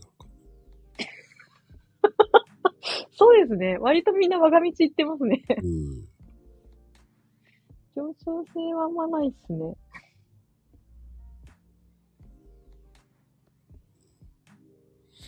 なんかね、でも僕は岡山は結構友達とか何人かいたんで。ああ、そうなんですね。うん。なんだろうな。サバサバ系の女性が多いかな。ああ、女子はそうですね。なんかあんまりこうねっとりしてるタイプの人は少ないかもしれないですね。割と、うん。そうですね。サバサバしてる人多いですね。しっかりしてるっていうか。うん。うん。だから、こう、この人はこういう感じでずっと見といて、あ、私に合わないとバッサリ切るタイプっていうのが多い。多いです、多いです。うん、多い、多い。めっちゃ多い。そういう人多いです。確かに。よくご存知で。本当に、もう、じっくり観察するって感じの人が多いから。そうですね。なんやかんや、あの、うん、頭がいいんだと思う。ずる賢いというか、うん、だと思います。あの、どっちかっていうとね、こう、なんとなく冷めてる系の人が多いですよね。そうですね。それは、そうだと思います。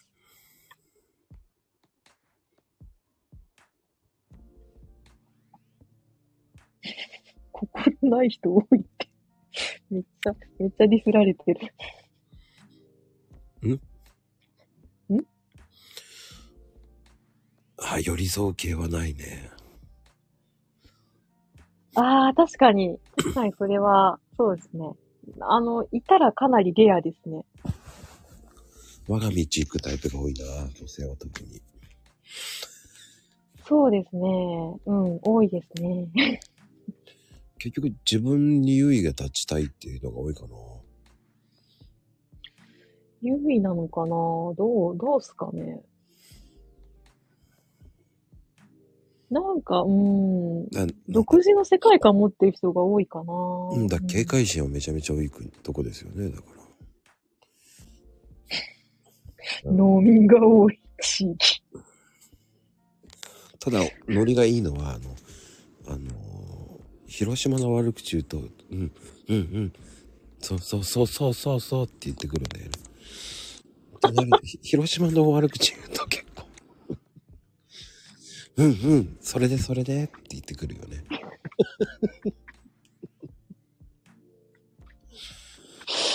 いやー、でも、私は広島好きですけどね。なんかね、僕はその、たまたまこう、広島と、その全国回った時にこう、いや県民性ってあるんだねなんてその岡山の人と話した時に、うんうんうん、そんでそんでってきこうニコニコして聞いてきたけどね。ちょっと性格悪いじゃないですか、それ完全に。なんとも言えません、それは。そうですね。広島と岡山は、あの、岡山が勝手に広島のことをライバル視してるんですよ。うん、あ、そうなんだね、やっぱり。そうです。岡山県、岡山県民とか、岡山が勝手に広島のことをライバル視していて、広島は別に、あ、岡山、うん、みたいな、あ、地方、地方の仲間だよね、ぐらいな感じで、いわ、あの、多分、広島の人たちには見られてると思います。うんうんうん。あんまりこう、何、関西の通過点だよね、っていう考え、思ってる人が多いよね。どちらかというと。岡山ですか、うん、そう、そうなんですけど、でもなんか、うん。謎に岡山は広島に対してライバル心を燃やしてますね。わしらの方が上じゃって感じでやってますね。いやいやいやいやっていう感じですけどね。いやー、まだまだだと思うよ。大都市はまだですね。岡山。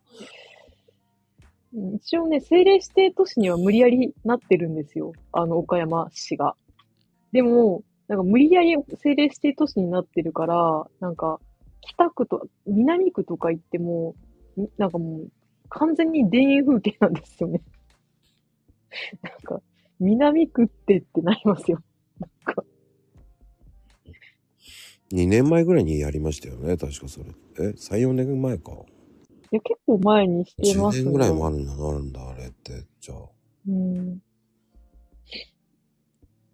なんかだから、そうですね。あの、広島にライバル心を燃やして、政令都市になるも、いや、田舎やし、田舎だからね、岡山みたいな状態ですね。で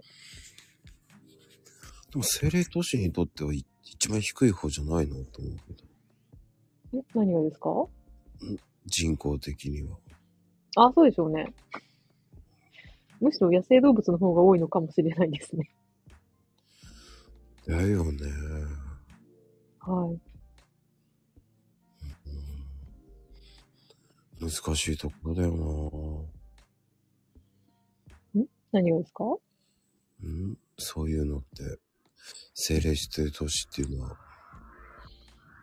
んー、なんか、まあ、なんかあるんでしょうね。あの、政令都市になるといいことは。多分、あの、広島へのライバル心だけでなってるわけではないと思います。おそらく。まあ、政令、まあ、政令指定都市で、まあ、広島もそうですしね。うん。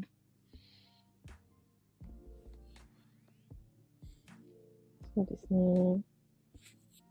まあ、あとはどっかいっぱいあると思うんですけど。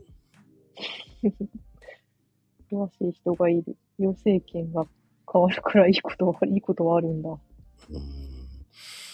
その割にはね、あの、政令都市ではビリの方ですよね、確か。あの、そこは、あの、言わないであげてください。頑張、頑張って政令指定都市になってる。ファイトですよね。そうですね。多分人口あれ以上増えないと思うんですよね。岡山に関しては。政令指定都市になっても。減ることはあっても増えはしないと思うので。うーん。うーん。なんか、何考えとんだろうと思いながら見てますけど。あ、そうなんだ。増やす努力はしてるんだ。あ、努力してるんだね。そうか、頑張ってるんだなぁ。記憶も。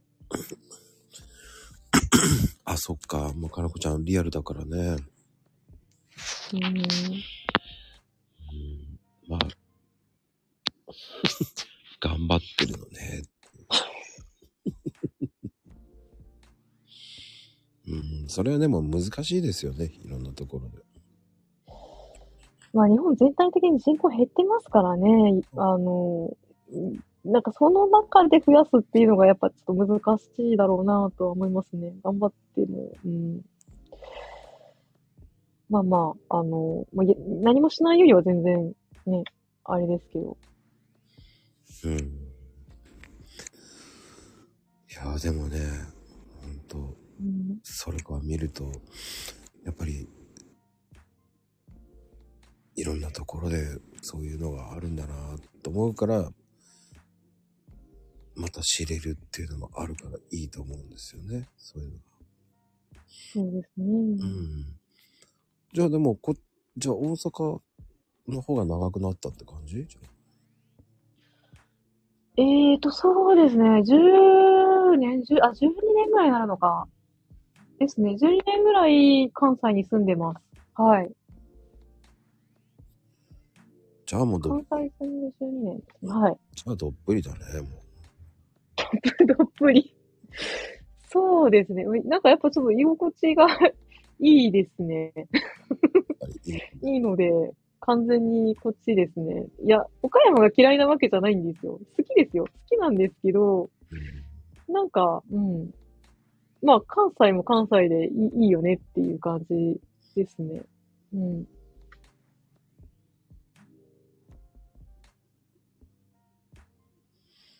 うんうんうん、そうですね。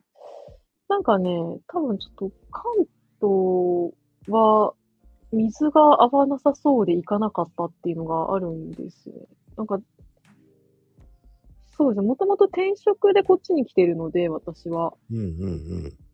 あの、もうずっと、あの、が学生時代はずっと岡山で過ごして、うん、岡山でちょっと就職した後に転職で、こっちに来て、しばらくその、まあ、ライターとか新聞記者をやってから、あの、国語の教師になったっていう経緯があるので。ライターさんだったんだ。すげえな。そうですね。文章系は、の仕事はちょいちょいやってますね。なんかだから、そうですね。ライター、新聞記者と教科書会社とかにもいましたね。はい。すごいね。はい、文章系の仕事が多いですね。うん。それもすごいですね。だ、センスあるんだ、ツイッターのああいう文章も。いやー、どうなんですかね。なんか全然ですよ。でも、私なんかより全然あの才能ある人いっぱいいるなぁと思って見てますけどね。だから、だから、うん。そうですね。たまたまだから、拾ってもらったところが、あの、新聞社だったり、ライター関係だったりっていうだけの話なので、うん。なんかもう皆さん文章書くようになったから、逆に、なんだろうな。あ、私、普通だったん、普通っていうか、むしろ、あの、劣ってなんだみたいな感じになってます。そうそう。あの、天狗にならなくていいですね。上手い人いっぱいいるからね。そうですね。これまで、なんかそういう機会がなかった方が、実は才能あるんじゃんっていう感じになってるので、逆にそういう意味では、いい世の中になりましたよね。なんか、うん、そういう才能に気づけますもんね。まあでも、あと書かないと上手くならないしね。そうですね。それはありますね。あと、見ていかないとうまくならないしね、そういうのって。そうね、どれだけ文章パターンを自分の中に持ってるかっていうところが全ての部分はあるので、本、どれだけ本読んで、どれだけそれをアウトプットできるかっていう話ですよね、文章に関しては。もう、うん、本当それが全てと言ってもいいぐらいじゃないですか。うんうんうんうん。結局、表現力が乏しいと、想像してくれないし、難しいんですよね、表現って。そうですね、うん。ね、ツイッターだけ異常に上手い人とかもいますからね。す, すいません、僕は下手くそなんでね。いや、そういうことじゃなくて、そういうことじゃないんですよ。なんかあの、長文を書かれると、なんかツイッターはめちゃくちゃうまいのに、長文だと、んっていう人がたまにいらっしゃるので、ちょっとそういうギャップのある人、私はびっくりするんですけど、でもいらっしゃいますね。うーん。うん。面白いですね、そういうのって。そうですね、なんか、うん、不思議だなぁと思って、同じ文章なのにな、なんで長くなったら書けないのってなりますね。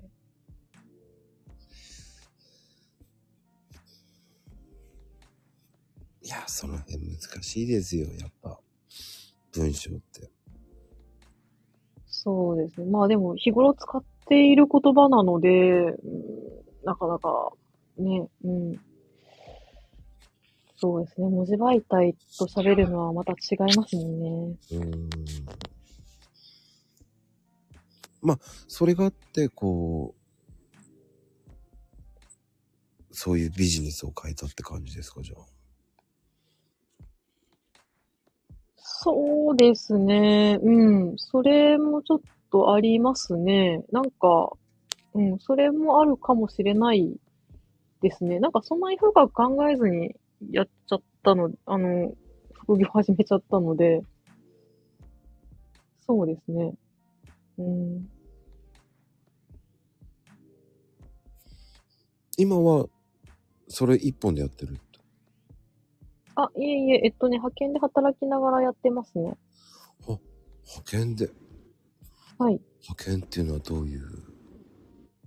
あ、えっと、普通に営業事務みたいな感じのことを、はい、やってます。えー、なんか違う、イメージが。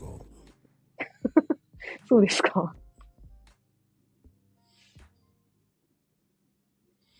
やっぱりもう、先生って重労働とか、死ぬと思って辞めたわけですもんね、やっぱり。これにいちゃい、これ以上いたらとか。そうです。ちょっとね、もうさすがにやばかったですね。なんか帰りの方、電車待ちながらホームで、あ、これ、一歩踏み出したら私明日学校行かなくて済むよねっていう思考が頭をよぎって、やべえと思って、ちょっと、あの、あの、や、やめようって思いましたね。うん。そのや、僕やめれましたね、やっぱり。そうですね。まあ、でもそうですね、し仕事としては適性は自分には あ, あるとは思うんですけど、うん、ただやっぱり今の文科省のやり方とか、あと学校のその勤務体制とか、うん、納得いかない部分も多かったので、うーん、まあね、子供とか生徒は可愛かったですけど、でもそこら、それと、やっぱ天秤かけると、やっぱりちょっと自分の人生の方が大事だなっていうのが出てきちゃったので、まあ、ひょっとしたら何かあったら戻る可能性はゼロじゃないですけど、うん、でもまあちょっとしばらく、あの、まあいいかなっていう感じですね。まあね、でも学校の勤務体制と文科省の指導方針が変わらない限りは、ちょっと戻らない、戻らないし戻れないだろうなっていうのはありますよね。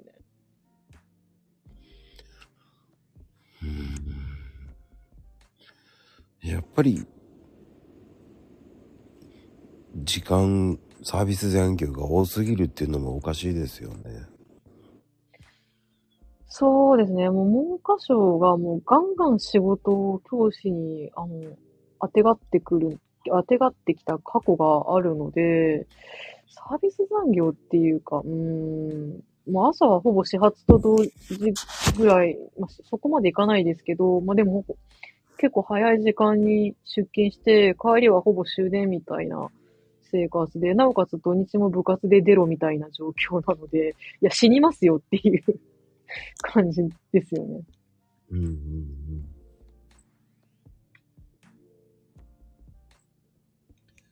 だって、え、部活は何を教えてたんですか？部活ですか？えっと、まあ、学校によって違ったので、私の、なんだろう、主顧問をできるほど何かのスポーツに詳しいとかはなかったんで、だいたいその副顧問で吹奏楽部やってたりとか、何やったかなあ、陸上で一緒に生徒と一緒に走って肉ばっこしたりとか。大丈夫だったんですか？え、ああ、そ、それは、あの、ちょっと、あの、生徒に笑われながら勘弁してもらいました、その後。ごめん、一緒に走ったら肉離れ起こすから、ちょっと年寄りには、ごめんって言って。あと、あと何やったかな。ああ、そう、高校はハンドボール部の副顧問をやってたかな。あの、そんな感じで、いろいろ、や、や、やらされてましたね。でも、ハンドボールなんか、未だにルール覚えてないし。うーん。じゃあ結構やったんですね。まあ言っても、でも副顧問なんで、ゆるいですよ、やっぱり。しょこもん、ほんとしんどいと思いますね、あれは。うーん。副顧問ってあれ行かなくてもいいんですか、じゃあ。いや、そんなことはないですよ。生かされますよ、やっぱり。あの、だって、ねえ、部活やってる子たちで、いちねん生からさんねん生まで、だいたいさんじゅう、よんじゅうにんぐらいいるじゃないですか。うんうん、あれを一人で見るっていうのはほぼ不可能なので、うんうん、だから、あの、なんか試合があるとか言ったら、一緒に行かされますし、なんか、その、なんていうんですか、週末の練習とかも、さすがにそのずっとついてみたりとか、指導とかはしないですけど、ま、体育館開けたりとかっていうのは、やっぱりやら、やらないといけないので、やりますし。うん。なんやかんや、はい。い、行かないとダメですね。だ、あれいうのって顧問とかああいうのは、本当はね、民間に任しちゃった方が本当は良かったんですよね、結局。うーん、なんかでもね、本当に、あれですね、あの、本末転倒みたいになっているので、特に中学での部活は、生徒をコントロールするための手段になってるので、部活がある意味で。うん、だからもう、なんだろうな。そうですね。部活なしで授業が成り立つのかなっていう学校も少なくないと思いますね。うん。せめてね、あの、その、メインの先生がこう、外部顧問になって、服、服、服の方がね、学校の先生ってなったらわかるけど。そうですね。まあでもね、あの、部活やりたくて教師になってる人も中にいますからね。あ、やっぱり出れないんだ。ん？いや、あの、担任の時ね、自分の子供の卒業式出れないっていう。ああ、そりゃそうですね。ありますね。バッティングしたら出れないでしょうね、そりゃ。うーん。だから、だから、なんだろう。部活未亡人とかっていう単語があった、はあの、あった時代もありましたね。今はどうか知らないですけど、もうなくなってるといいなって思いますけど。なんすかね、部活未亡人っていうのは。え、だから、えっと、お、旦那さんが、まあ、教師やってて、うん、ずっと部活、土日部活だから、なんか、奥さんがワンオペで、あ、そういうことか。ね、新ママみたいになって、子育てしてる状態ですね。もう昔のスポコンドラマに出てきそうなね、奥さん像ですよね、それ。そうですね。なんか、だから、結構、ちょっともう、いやいや、もう、もう学校は無理ですね。その、業務量多すぎて無理です、無理ですっていう状態ですね。うーん。公務員あるあるなんだなぁ。うーん。いい意味で良くない。なんか昭和気質が残ってるような。そうですね。そう思いますね。なんかあの、部活、ぶっちゃけもうなくした方がいいと思うんですよね。あれが諸悪の根源だと思うんだよな。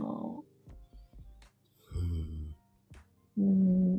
うーん。家族を犠牲にしてきた先生に子供は、仕事辞めてしまいって言われたって。はあ、昭和だな、言い方が。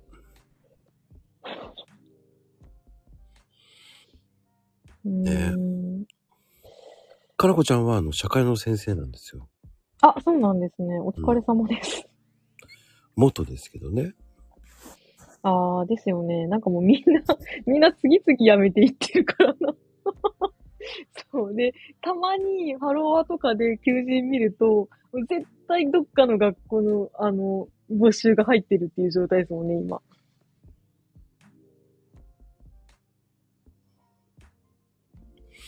あ、そうなんですね。へえ。そうですね。見てみられたらいいと思いますよ。絶対どっかの学校の募集が入ってて、で、そうですね、関西とかだともうなんか、どの教員資格でもいいから来てくれみたいな小学校があったりとかもしますし。うーん、なんか、あー大変やなと思って、行きませんけどって思いながら、あの、ページを閉じています。それ勤務タイムが、勤務体系が良くないっていけないのよって言ってますよね。いけないだろうな、どう考えても。完璧ブラックっぽいもんな。覚悟していかないと無理でしょうね。うん。いや、そこは難しい世界なんですよね、本当に。いやー、なんかでももうちょっと、なんか、うーん、やっぱ、教員というか学校で働いてる人に人間を増やしてほしいんですよね。そうじゃないとどうしようもないと思いますね。うんうんうん。うん。あの、要は、先生が一人だけ教えるんじゃなくて、もう一人が後ろにいるとかね。そうですね。うん。そういうのでもいいと思いますし。うん、なんか、だから、とりあえず教師が授業だけできる体制にしてあげてほしいですね。うん。なんか、あまりにもいらん仕事が多すぎますよね。うん。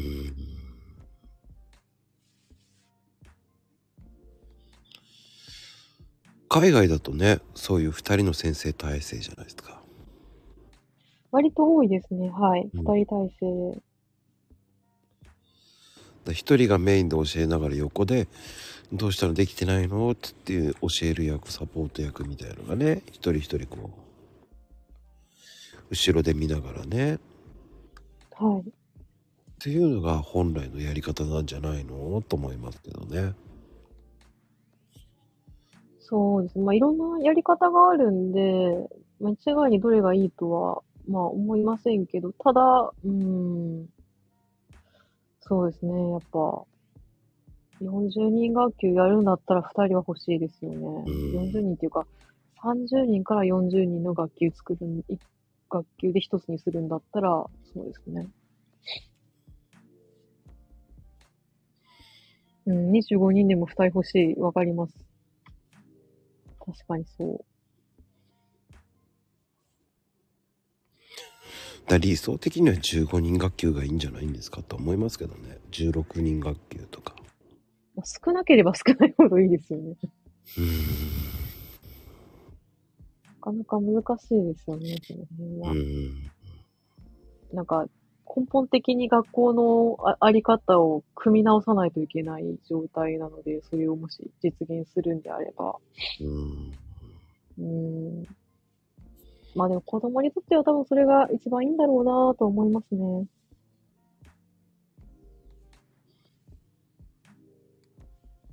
うーん、ですよね。でも気になるよなぁ。そうですね。まあどういう状態の学校かっていうのにもすごい左右されるんで。うーん。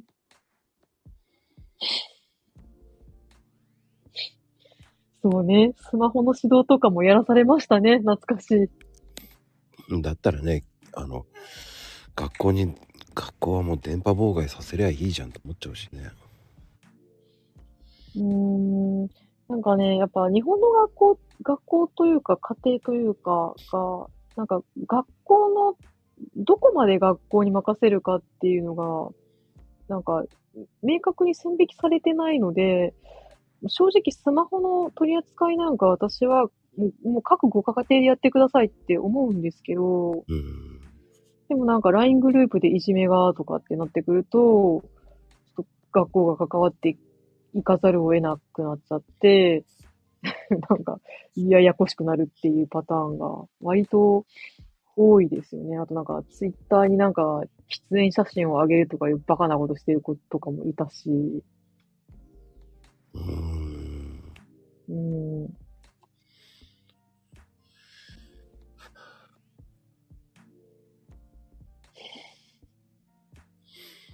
難しいよね、そういうところ。そうです。なんか、だから、結構もう、その、学校勤務この、なんていうんですかね、その、辞める直前とかになって、私が感じてたのは、もうなんかこれ、教育機関じゃなくって、福祉機関じゃねってな、思ってましたね。うーん。学校が、もう完全にあの、児童福祉で、ちょっと教育までいけてないっていう印象がすごい強かったですね。なんか仕事の内容的にも、もうなんかそんな感じでしたし、な、なんて言うんだろう、その、本来は授業をやるのが教師なんですけど、授業おまけみたいになってますからね。うん、確かにね、授業っていうのが、勉強を教えさせなきゃいけないので、社会勉強も入れちゃうわけじゃないですか。うーん、なんかね、あの、学力とか勉強とかそういう知識って、やっぱりあのじゅう代の子たちって、その、なんていうんですかね、親とは言わないんですけど、大人の愛情っていう土台がないと、そこ、その上に積み上がっ、その愛情の土台の上に積み上がっていくのが知識とか情報とかなので、その、愛情の土台がない子たちが一定数いるんですよね。その、親御さんの仕事が忙しかったり、家庭のご事情とかで、その、土台の部分が欠けちゃってる子たちがいて、そういう子たちはやっぱりその学校の教師にそれを求めたりするので、ってなったら、もう、教育じゃなくて福祉なんですよね。その愛情の部分を補うっていうのは。で、私は感じてました。うん。そうですね。都会はそうなんですよね。愛情の場合がない子多いですよね。うん。本当にそう思いますね。なんか、やっぱね、人間って本当不思議なもんで、その土台がないとやっぱそこを補おうとするんですよね、あの子たち。本能的におそらく。うん。なんか、うん、その土台がないまま成長っていうのができないんだな、人間ってっていうのをすごい感じますね。うん。あの、国によってね、やっぱり先進国でね、遅れてを取ってるっていうのが、やっぱり日本じゃねえかなと思うし、ね、教育に本当にお金をかけなさすぎですね。あれだけは本当にどうにかしてほしいですね。教育と福祉にもうちょっとお金をください。本来ならね、こう海外なんて、その、こう、普通はですよ、人材こそが資産と思う国が多いわけじゃないですか。うーん、日本も本来はそうだったんです。そうなんですけどね。うん、だったらね、その大学まで無料にするとか。そうですね。それそうしてくれてもいいぐらいの負担は、あの、負わされてるんですけどね。税金とかいろいろで。うーん。うーん。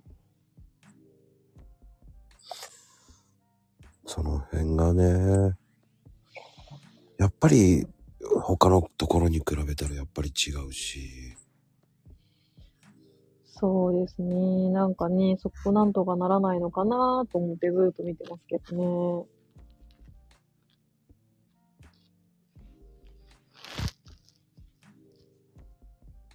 うん。やっぱり世界の国と日本の基準ってなると、本当日本は乏しいなと思っちゃうし。そうですね。なんか、なんだろうな。一応教育に関しては問題点出てるんだから、ちゃんとそこを根本的にあの、解決してくれればいいんですけど、あんまりする気がないんだろうなーっていうね、感じですよね。うん。学んでいかないんですよね。なんでだろうな。いや、なんか、ま、なんか、なお、問題が解決しちゃうとまずい人たちがなんかいるのかなーって思って見てますけどね。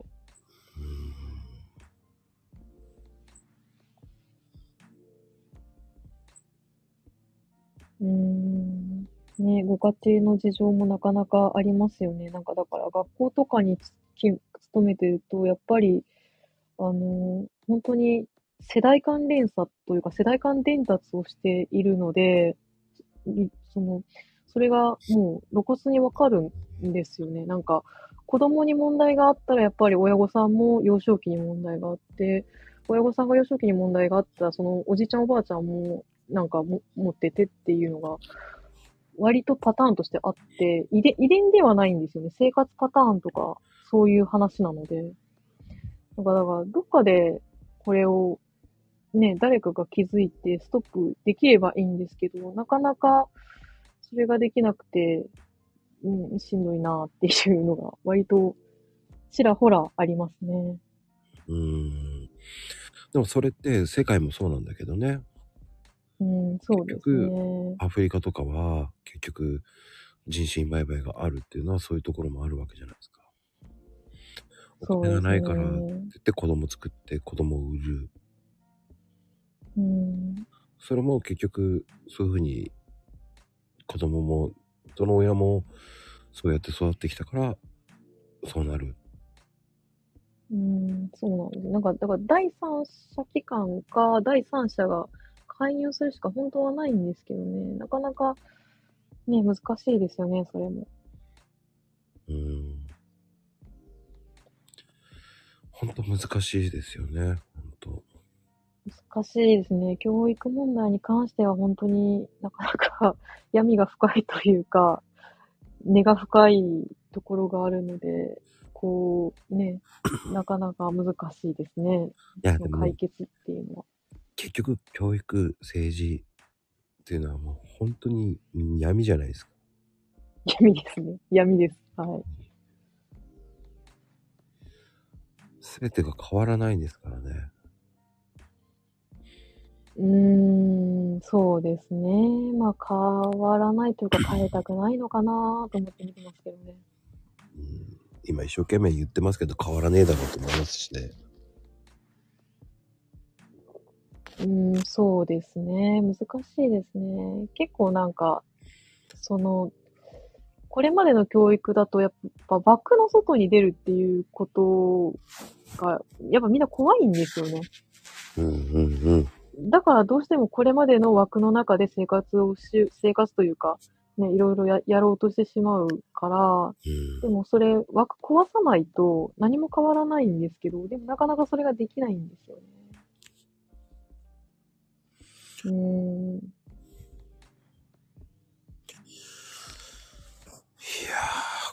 ー、教育ってほんと難しいからな。そうですね。まあね、私も一応兄弟にはい、いましたけど、よんじゅうにんとかひゃくにんとか教えて、なんかね、自分の言葉が一人でも残ってたってくれたらいいなと思うし、まあ残ってなくてもじゅうねんごとかに、ああ、なんかあいつが言ってたのはこれの、このことかっていうのを思い出してもらえたらいいなっていうのはありますね。なんか、うん、そんな感じですよね、いや、結でも局。そういうふうに思ってる先生がいるっていうのは僕はいいと思います。いや、でも結構教師は割とそういう人多いと思いますけどね。うん。だって、基本話聞いてないの分かってるから。うん。うん。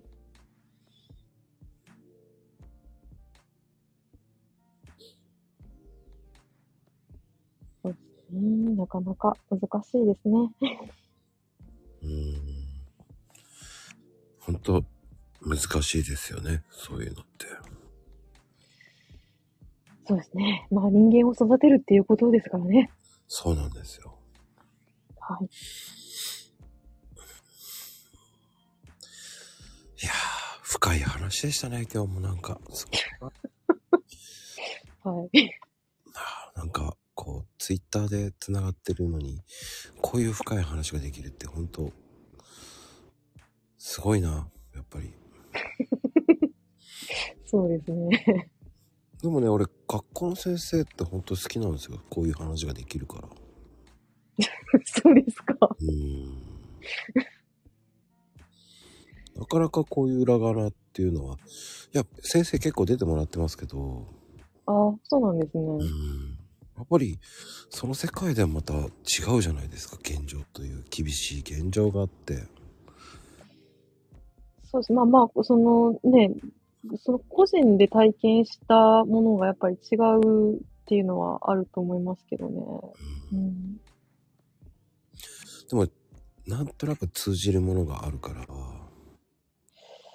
そこはでもやっぱなんていうんだろうな、資格っていうわけじゃないですけど、うん、やっぱりそういうなんか共通点というかね、そういう価値観みたいな共通したものがないとやっぱり教師ってできないと思うんですよね。うんうんうん、まあなんていうんだろうな、持ってない人がいるとは思ってないですけど、でもやっぱり教師をやってる経験がある人は。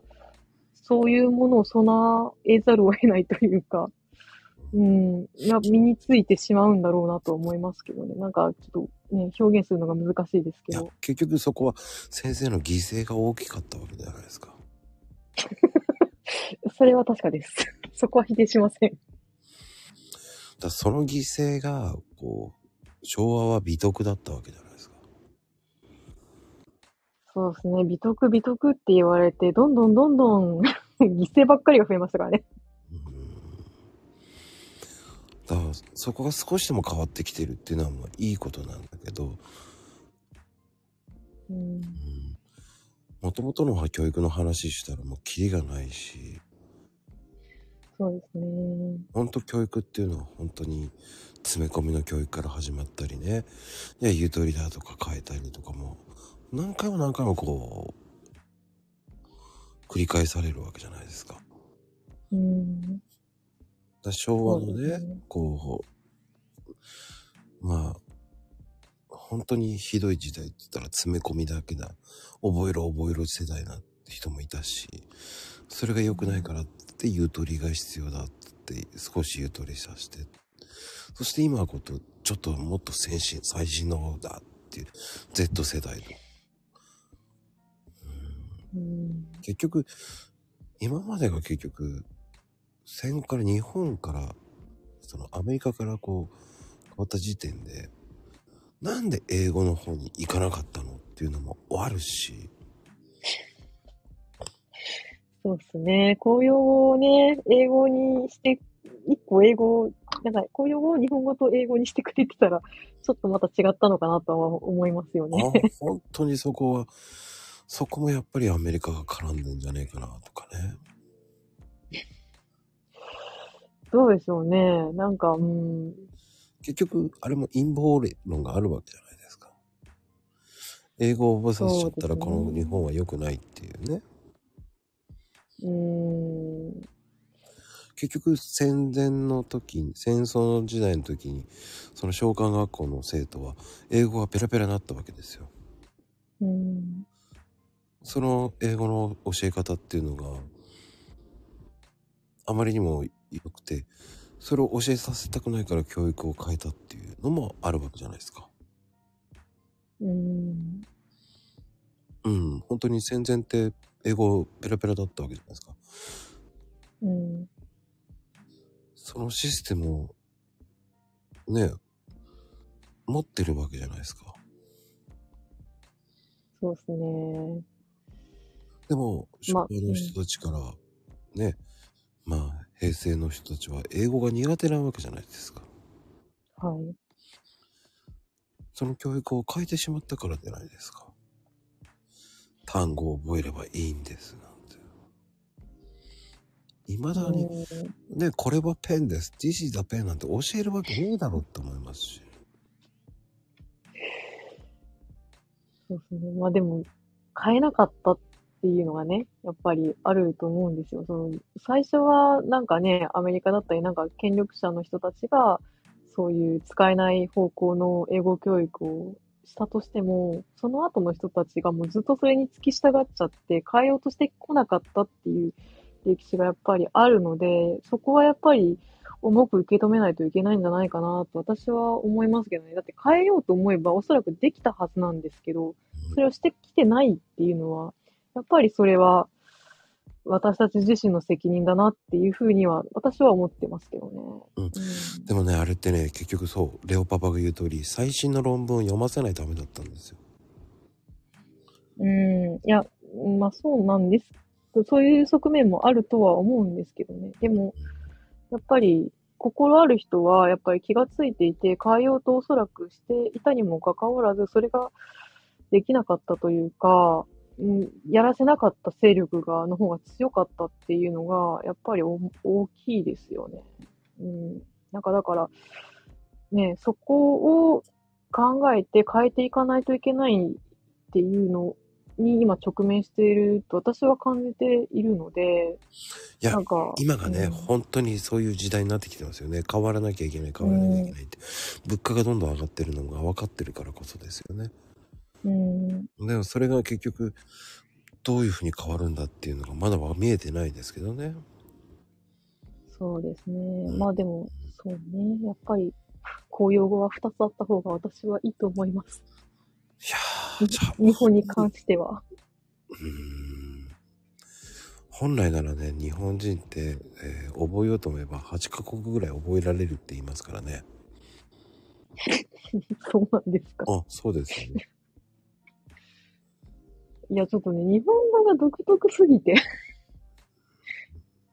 うーんなかなか難しいですよね、うんうん、あの本当に教育普通の教育ではちかこくは、えー、はちかこくぐらいは覚えるだろうっていう国民性はあるんですよすごく。うーんまあでもなんかあんまりそうね日本語と英語ってもう良くも悪くもその距離がすごい離れている言語なので一番多分ハードル高いんですよね。多分英語母語の人が日本語をマスターするのも日本語母語の人が英語をマスターするのもおそらく同じぐらい難しくてでなんて言うんだろうその日本語母語の人が例えば中国語とか他の言語を学ぶのより英語をやるのが一番難しいと言われているのでそこもなんかなって思いながら見てますけどね。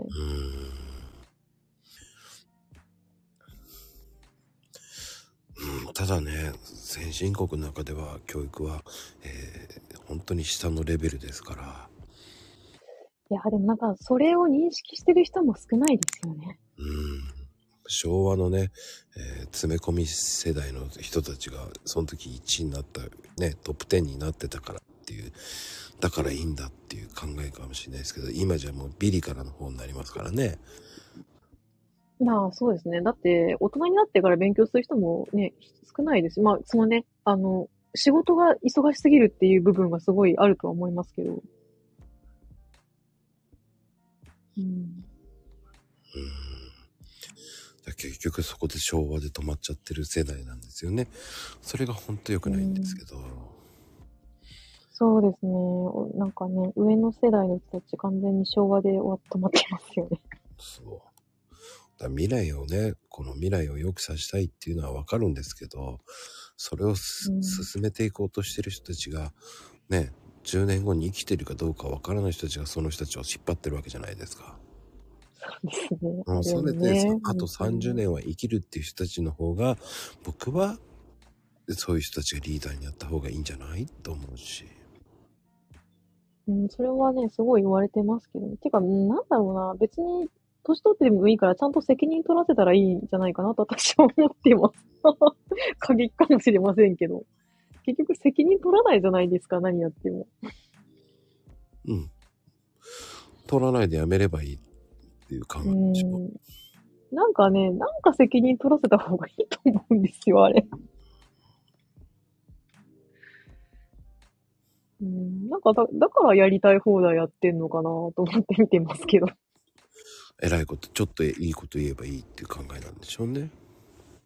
うーんなんかねなかなかそうですねいろんな問題がこう解決されないまま積み重なっちゃってるからね難しいですよね一個問題解決しようと思っても。普通の会社じゃありえないんですけどねそうですね普通の会社ではありえないですね。会社じゃないからいいのかとかね。いやー、会社じゃないからえぐいと思いますけどね。会社だったらもっとわかりやすいじゃないですか。自分の給料減るとかね。そうじゃないからえぐいと思いますよ。だって一番しんどいのは社会的に一番あの弱い人たちがもっと苦しむっていうことなので、うん、普通はねちょっと悪いことして人たちは普通はクビですけどね。クビにならないのが政治家さんですからね。うーん、なかなかねどうしたらいいのかなっていう感じですよね。うーん、うん、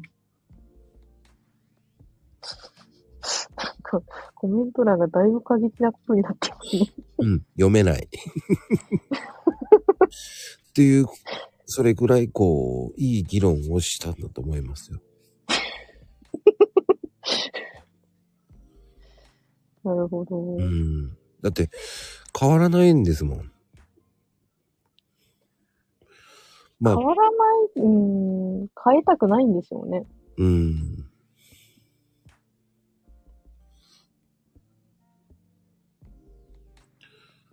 って思いますよ。はい。うん。いやーでも楽しかったな今日は。あ、よかったです。何よりです。うん、なんかね、M さんってめちゃめちゃこうすごい真面目な。いい全然真面目じゃないっすよ。なんかもう、そんな、真面目だったら授業つまんねえとか言わないっすよ。いや、でもね、根がやっぱり真面目なんですよ。いやいやいや、そんなことはないっすよ。僕は、全然です。怠け者です。僕はどちらかというとおちゃらけ系なんで。いや、まこさんの方が真面目じゃないっすか。そう思うように演じてるだけですから。いやいや、真面目じゃなかったらそんな、あのね、心読もうとかもないですから、普通。いや、それは癖を 見, 見抜いた方が早いんですよ。要領よく生きていくためのあれですか、知恵ですか。そう、そうです。ああ、そうですか。トラさん、なんかありがとうございます。ありがとうございます。トラさんのこの空白が、空欄がちょっと気になりましたけどね。スペースは。